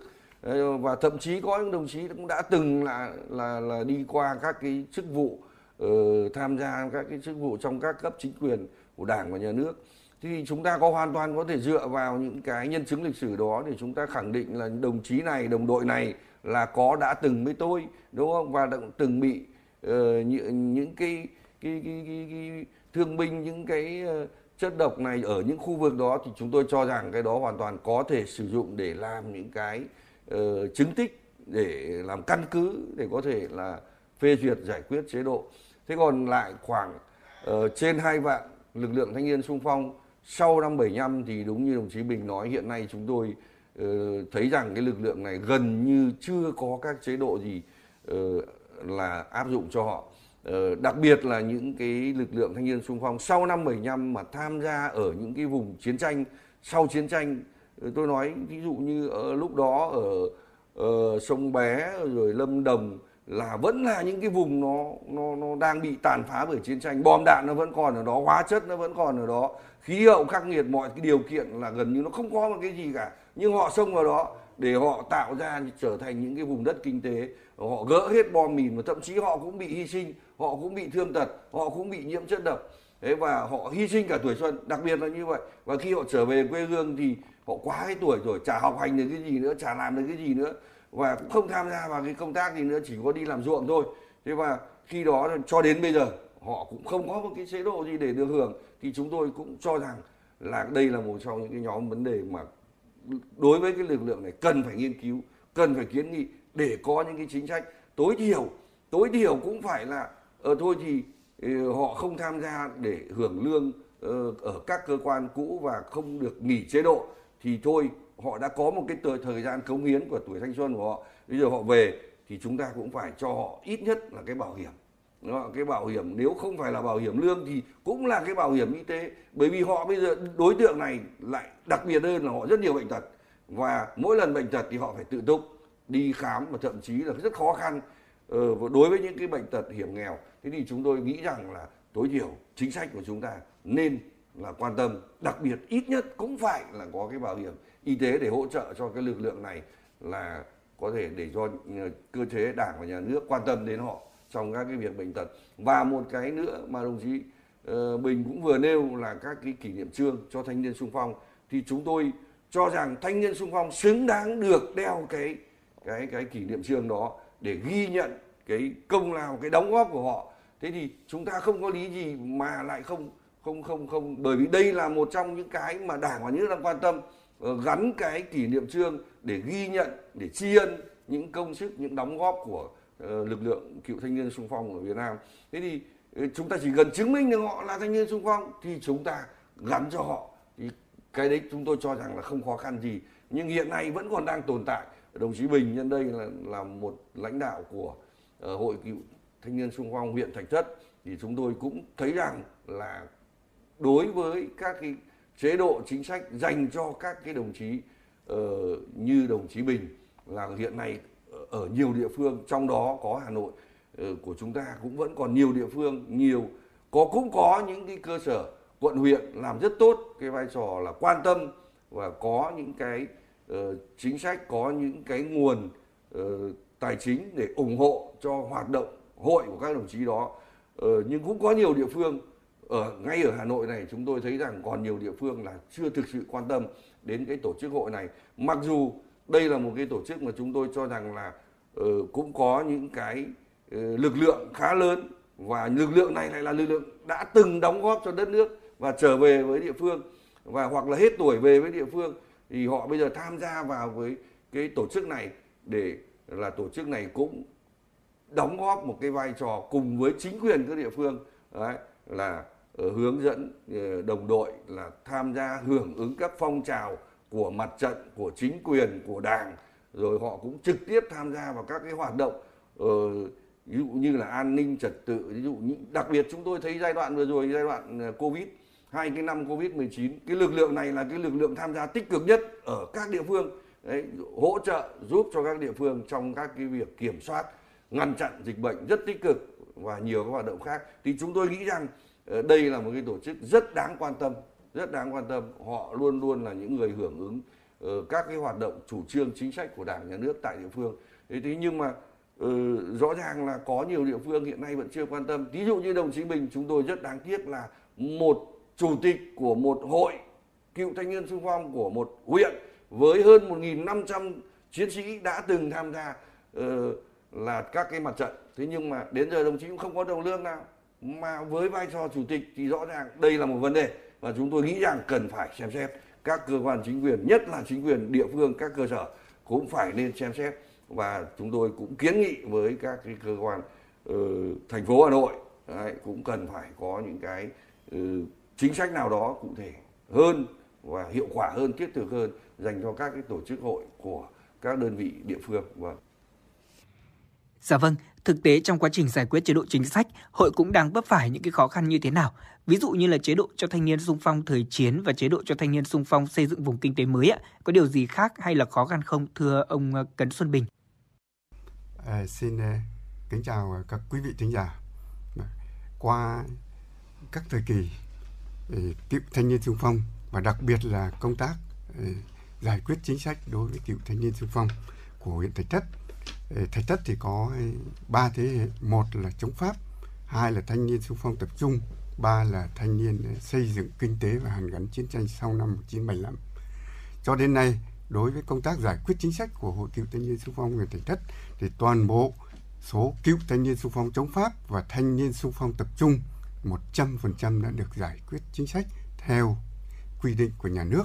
Một là quyết định 104 hai là quyết định 290, ba là quyết định 170, bốn là quyết định 40. Thế và đã có 325 đồng chí được giải quyết theo quyết định 40 tức là chế độ một lần. Thế và ờ, 91 đồng chí hiện nay đang là thương binh. Thế và 40 đồng chí hiện nay là đang hưởng cái chế độ chất độc da cam. Có 5 con em của thanh niên xung phong được hưởng chất độc chế độ da cam. Và thế và có 300 25 đồng chí là được hưởng cái chế độ một lần, tức là theo quyết định 40 và cho đến thời gian vừa rồi là Hội Cựu Thanh niên Xung phong huyện Thạch Thất theo cái chỉ đạo của Hội Cựu Thanh niên Xung phong thành phố Hà Nội cũng như của phòng nội vụ, sở nội vụ là đã giả soát cựu thanh niên xung phong tham gia sau năm 1975 từ năm 1975 đến năm 1986 cái tổng số của thì hội viên mà giả soát được thì chúng tôi là thanh niên sung phong từ năm 76 đến 79 tức là đơn vị Lâm Đồng Sông Bé có 866 đồng chí được giả soát. Thế và lực lượng thanh niên sung phong 78 đến 86 là cái đơn vị tăng cường cho quốc phòng. Thế và xây dựng thì có 466 đồng chí chúng tôi đã giả soát. Việc giả soát này đã gửi có đầy đủ các cái chữ ký của ban liên lạc có đầy đủ chữ ký của hội cựu thanh niên sung phong có đầy đủ chữ ký của eh, chính quyền địa phương. Thế và đặc biệt là xác nhận của huyện nội chúng tôi. Thế và đã gửi lên hội cựu thanh niên sung phong thành phố hà nội gửi phòng nội vụ để các đồng chí gửi tiếp tục để đề cập để để để, để đề nghị để giải quyết chính sách đối với cái lực lượng sau năm 75 cũng eh, xin chia sẻ với đài truyền hình một chút. Chúng tôi thấy rất là nhiều lúc muốn chia sẻ đối với hội viên năm sau 1975 có những đồng chí đã qua đời nhưng chưa được hưởng chính sách đang ốm đau nhưng chưa được hưởng chính sách. Vậy chúng tôi qua cái chương trình này rất muốn là cái chương trình giải quyết chính sách của chúng ta làm sao để cùng các cấp các ấy đồng hành để chúng ta giải quyết tốt trong cái công tác giải quyết chính sách. Và đặc biệt là chúng tôi đang rất khó hoạt động về cái làm sao để kiến nghị đối với các cái, cái cấp có thẩm quyền như thế là là, là là thay đổi được cái quyết định gọi là cái quyết định 30 quyết định của Thủ tướng Chính phủ năm 2011 quy định về các đồng chí à, về hưu và các đồng chí không về hưu. Thế thì hoạt động của chúng tôi là tự nhiên là nó cũng có những cái nó bị hạn chế của thanh niên xung phong. Thế mà tỷ lệ về hưu đối với thanh niên xung phong của chúng tôi thì rất là ít. Về tôi liên hệ thực tế đối với Thạch Thất hiện nay thì có 21 hội cơ sở thì chỉ có hai đồng chí về hưu thôi, còn 19 đồng chí là không về hưu. Thế thì hai đồng chí về hưu thì được ờ, hưởng cái thù lao của người đứng đầu. Thế và 19 đồng chí thì không có. Thế thì mọi công tác thực hiện về các cái chương trình của hội thì vẫn như nhau.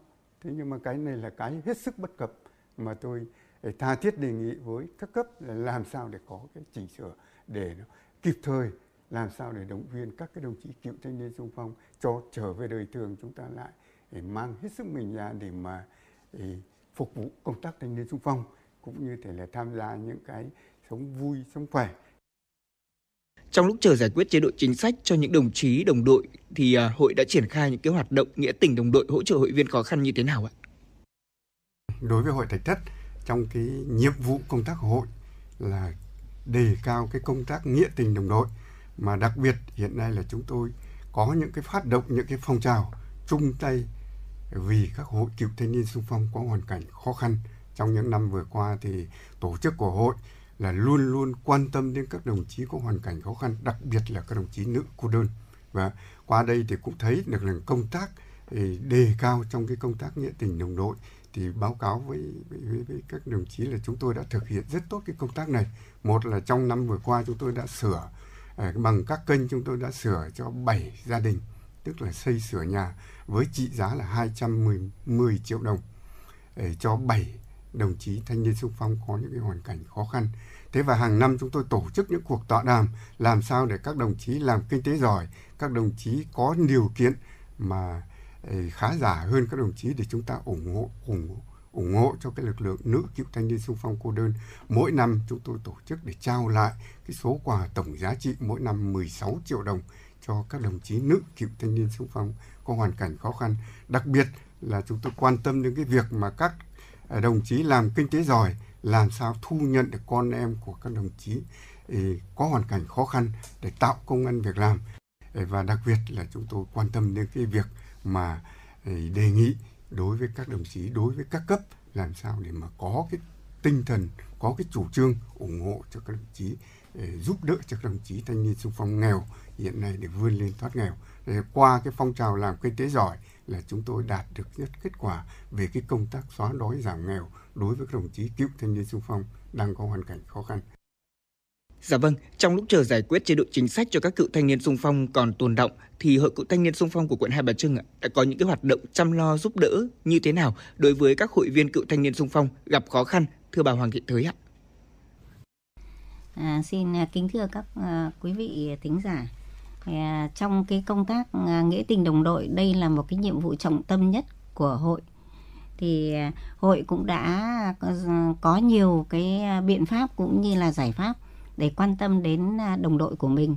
Những diện khó khăn với phương châm không ai bị để bỏ lại phía sau. Thế với phương châm đấy thì chúng tôi cũng có rất nhiều những biện pháp à, giải quyết tuyên truyền về các phong trào Ờ, thi đua về nghĩa tình đồng đội ví dụ như là phong trào làm kinh tế chẳng hạn. Đấy, và phong trào làm kinh tế thì giải quyết cho từ 15 đến 20 lao động. Và thực chất nhất là giúp con em à, thanh niên sung phong có công ăn việc làm thu nhập ổn định và dạy nghề cho thanh niên sung con em thanh niên sung phong có hướng nghiệp cho các em để các em à, có một cái thu nhập nhất định để giải quyết những khó khăn cho qua cái quá trình mà chúng tôi cũng đã vận dụng và áp dụng à, các phong trào đó vào vận dụng với nệ phương châm của mình à, thực hiện cái à, học tập tư tưởng đạo đức phong cách Hồ Chí Minh làm một cái phương châm kim chỉ lam để, để vận dụng vào mọi hoạt động của hội. Đấy, trong đó về về nghĩa tình đồng đội là một trong những công tác trọng tâm. Trong đó chúng tôi cũng quan tâm à, hết sức à, đến phong trào nữ. Thế thì chúng tôi cũng đã xây dựng quỹ à, ủng hộ nữ cựu thanh niên sung phong là à, tặng cho các nữ cựu thanh niên sung phong khó khăn. Như vậy là trong hơn à, 283 suất thì bằng sẽ bằng là à, trên 383 triệu.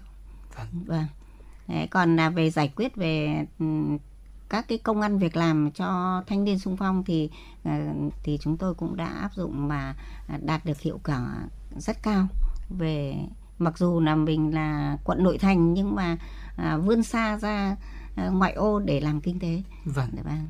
Vâng ạ. Vâng, từ chia sẻ của ông Bình và bà Thới thì chúng ta có thể thấy rõ là việc giải quyết chế độ cho các cựu thanh niên sung phong còn gặp nhiều khó khăn. Ờ, Vậy thì ông Nguyễn Văn Đính có thể cho biết là các cơ quan thành hội trong quá trình giải quyết thì đã có những khó khăn như thế nào? Chúng tôi ờ, cho rằng là đối với ờ, các cái lực lượng ờ, thanh niên sung phong trước năm 75 thì các cái chính sách nhà nước đã có thì chúng ta tập trung giải quyết cho hết những cái vấn đề còn tồn tại, đặc biệt là những nhóm đối tượng mà chưa được giải quyết thì chúng tôi đề nghị là các cấp chính quyền tại các địa phương, các cơ sở là cố gắng giải quyết ờ, dứt điểm các cái nhóm đối tượng này. Ờ, những cái điểm mà nó còn ờ, vướng mắc khó khăn do những cái ờ, việc chính hồ sơ tài liệu chứng minh thì chúng tôi nghĩ rằng cần mở ra ờ, để lấy các cái nhân chứng lịch sử có thể là chứng minh họ đã từng là thanh niên sung phong đã từng là đồng đội của nhau thì có thể là vận dụng cái đó để làm cơ sở giải quyết.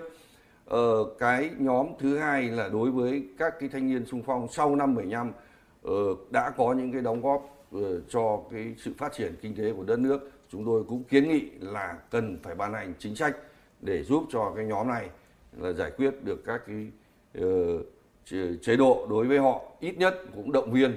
Và cái thứ ba là các cái việc về kỷ niệm trương cũng cần thiết phải uh, là giải quyết nhanh hơn và đặc biệt là không để sót bất kỳ một cựu thanh niên sung phong nào mà không được gắn kỷ niệm trương ờ, lên ngực của họ. Ờ, và cái ờ, nữa là nhóm cho các tổ chức hoạt động hội từ các quận, huyện, các phường, xã.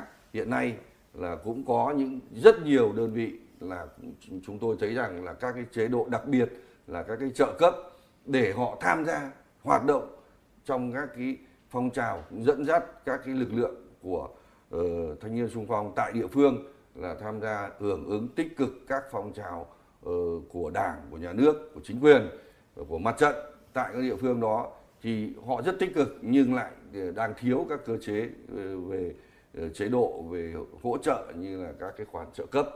Thì chúng tôi cũng rất mong muốn và một cái nữa là vấn đề về các cái kinh phí mà trợ cấp cho ờ, các cái ừ, đối tượng, đặc biệt là đối tượng trước năm 75 thì chúng tôi cho rằng là ờ, nó vẫn đang còn quá thấp. Ví dụ như là hiện nay trợ cấp hàng tháng cho các bác ấy ờ, thay như bảo hiểm xã hội mà cũng chỉ có mấy trăm nghìn thì chúng tôi cho rằng tại thời điểm này thì rất là khó để cho họ có thể giải quyết được cái chuyện khó khăn cho nên chúng tôi nghĩ rằng là cần thiết phải điều chỉnh các cái mức này nó lên ở những cái mức phù hợp hơn so với cái thu nhập hiện nay của ờ, người dân thì ờ, và rất nhiều những cái mà chúng tôi cho rằng là ờ, cái lực lượng thanh niên sung phong này chúng tôi cũng muốn giải quyết các cái cơ chế chế độ để giúp cho đặc biệt là những cái cựu thanh niên sung phong làm kinh tế, những cựu thanh niên sung phong có thể tham gia với nhau để trở thành những cái mô hình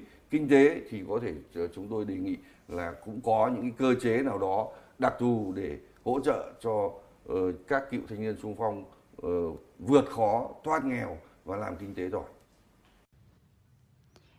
Thưa quý vị và các bạn, cả nước hiện có khoảng 420.000 cựu thanh niên sung phong trong diện hưởng chính sách người có công. Đến nay, hơn 280.000 trường hợp đã được giải quyết chế độ chính sách, đạt 68%. Trong đó thì thủ đô Hà Nội có 30.000 người đã được quan tâm giải quyết về chế độ chính sách. Hiện nay trên địa bàn thành phố vẫn còn khoảng hơn 30% cựu thanh niên sung phong chưa được hưởng chế độ chính sách. Đây chính là vấn đề dây dứt của cán bộ hội các cấp của Hội Cựu Thanh niên Sung phong và là mối quan tâm lớn của Đảng và Nhà nước ta. Và hiện nay thì Hội Cựu Thanh niên Sung phong Hà Nội cũng đang nỗ lực để hỗ trợ các cựu thanh niên sung phong trong việc giải quyết chế độ chính sách để những công hiến của họ không bị lãng quên và được ghi nhận một cách xứng đáng. Đến đây thì thời lượng của chương trình cũng đã hết. Một lần nữa xin được trân trọng cảm ơn các vị khách mời. Cảm ơn quý vị và các bạn đã đồng hành cùng với chúng tôi. Xin chào và hẹn gặp lại trong chương trình tuần sau. Thưa quý vị, tới đây thì thời lượng của truyền động Hà Nội trưa ngày hôm nay cũng đã hết. Những người thực hiện chương trình, chỉ đạo nội dung Nguyễn Kim Khiêm, chỉ đạo sản xuất Nguyễn Tiến Dũng, tổ chức sản xuất Lê Xuân Luyến, biên tập Trà My, thư ký Thu Vân, MC Trọng Khương Quang Minh, kỹ thuật viên Kim Thoa thể hiện. Thân mến chào tạm biệt và hẹn gặp lại quý tính giả vào khung giờ chiều nay từ 16 đến 18 giờ.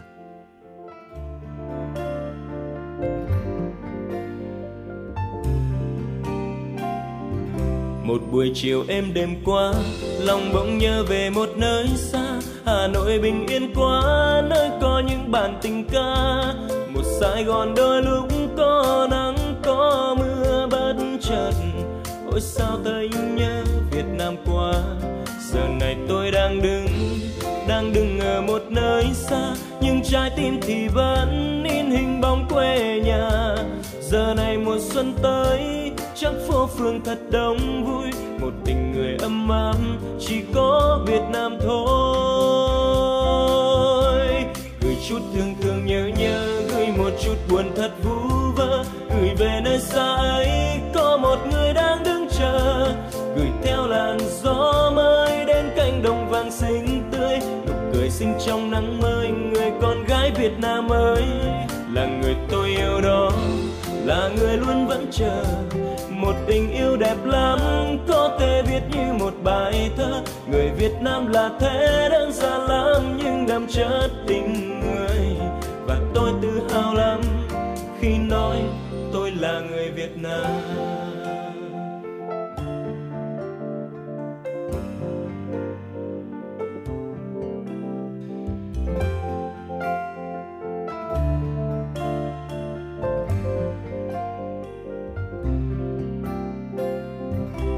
Buổi chiều êm đêm qua lòng bỗng nhớ về một nơi xa. Hà nội bình yên quá, nơi có những bản tình ca. Một sài gòn đôi lúc có nắng, có mưa bên chợt. Ôi sao thấy nhớ việt nam quá. Giờ này tôi đang đứng đang đứng ở một nơi xa. Nhưng trái tim thì vẫn in hình bóng quê nhà giờ này mùa xuân tới chắc phố phường thật đông vui. Một tình người ấm áp, chỉ có Việt Nam thôi. Gửi chút thương thương nhớ nhớ, gửi một chút buồn thật vu vơ. Gửi về nơi xa ấy, có một người đang đứng chờ. Gửi theo làn gió mới đến cánh đồng vàng xinh tươi. Nụ cười xinh trong nắng mới, người con gái Việt Nam ơi, là người tôi yêu đó là người luôn vẫn chờ. Một tình yêu đẹp lắm, có thể viết như một bài thơ. Người việt nam là thế đơn giản lắm, nhưng đậm chất tình người. Và tôi tự hào lắm khi nói tôi là người việt nam. Gửi chút thương thương nhớ nhớ, gửi một chút buồn thật vu vơ. Gửi về nơi xa ấy, có một người đang đứng chờ. Gửi theo làn gió cánh xinh tươi, nụ cười xinh trong nắng mới, người con gái Việt Nam ơi, là người tôi yêu đó, là người luôn vẫn chờ.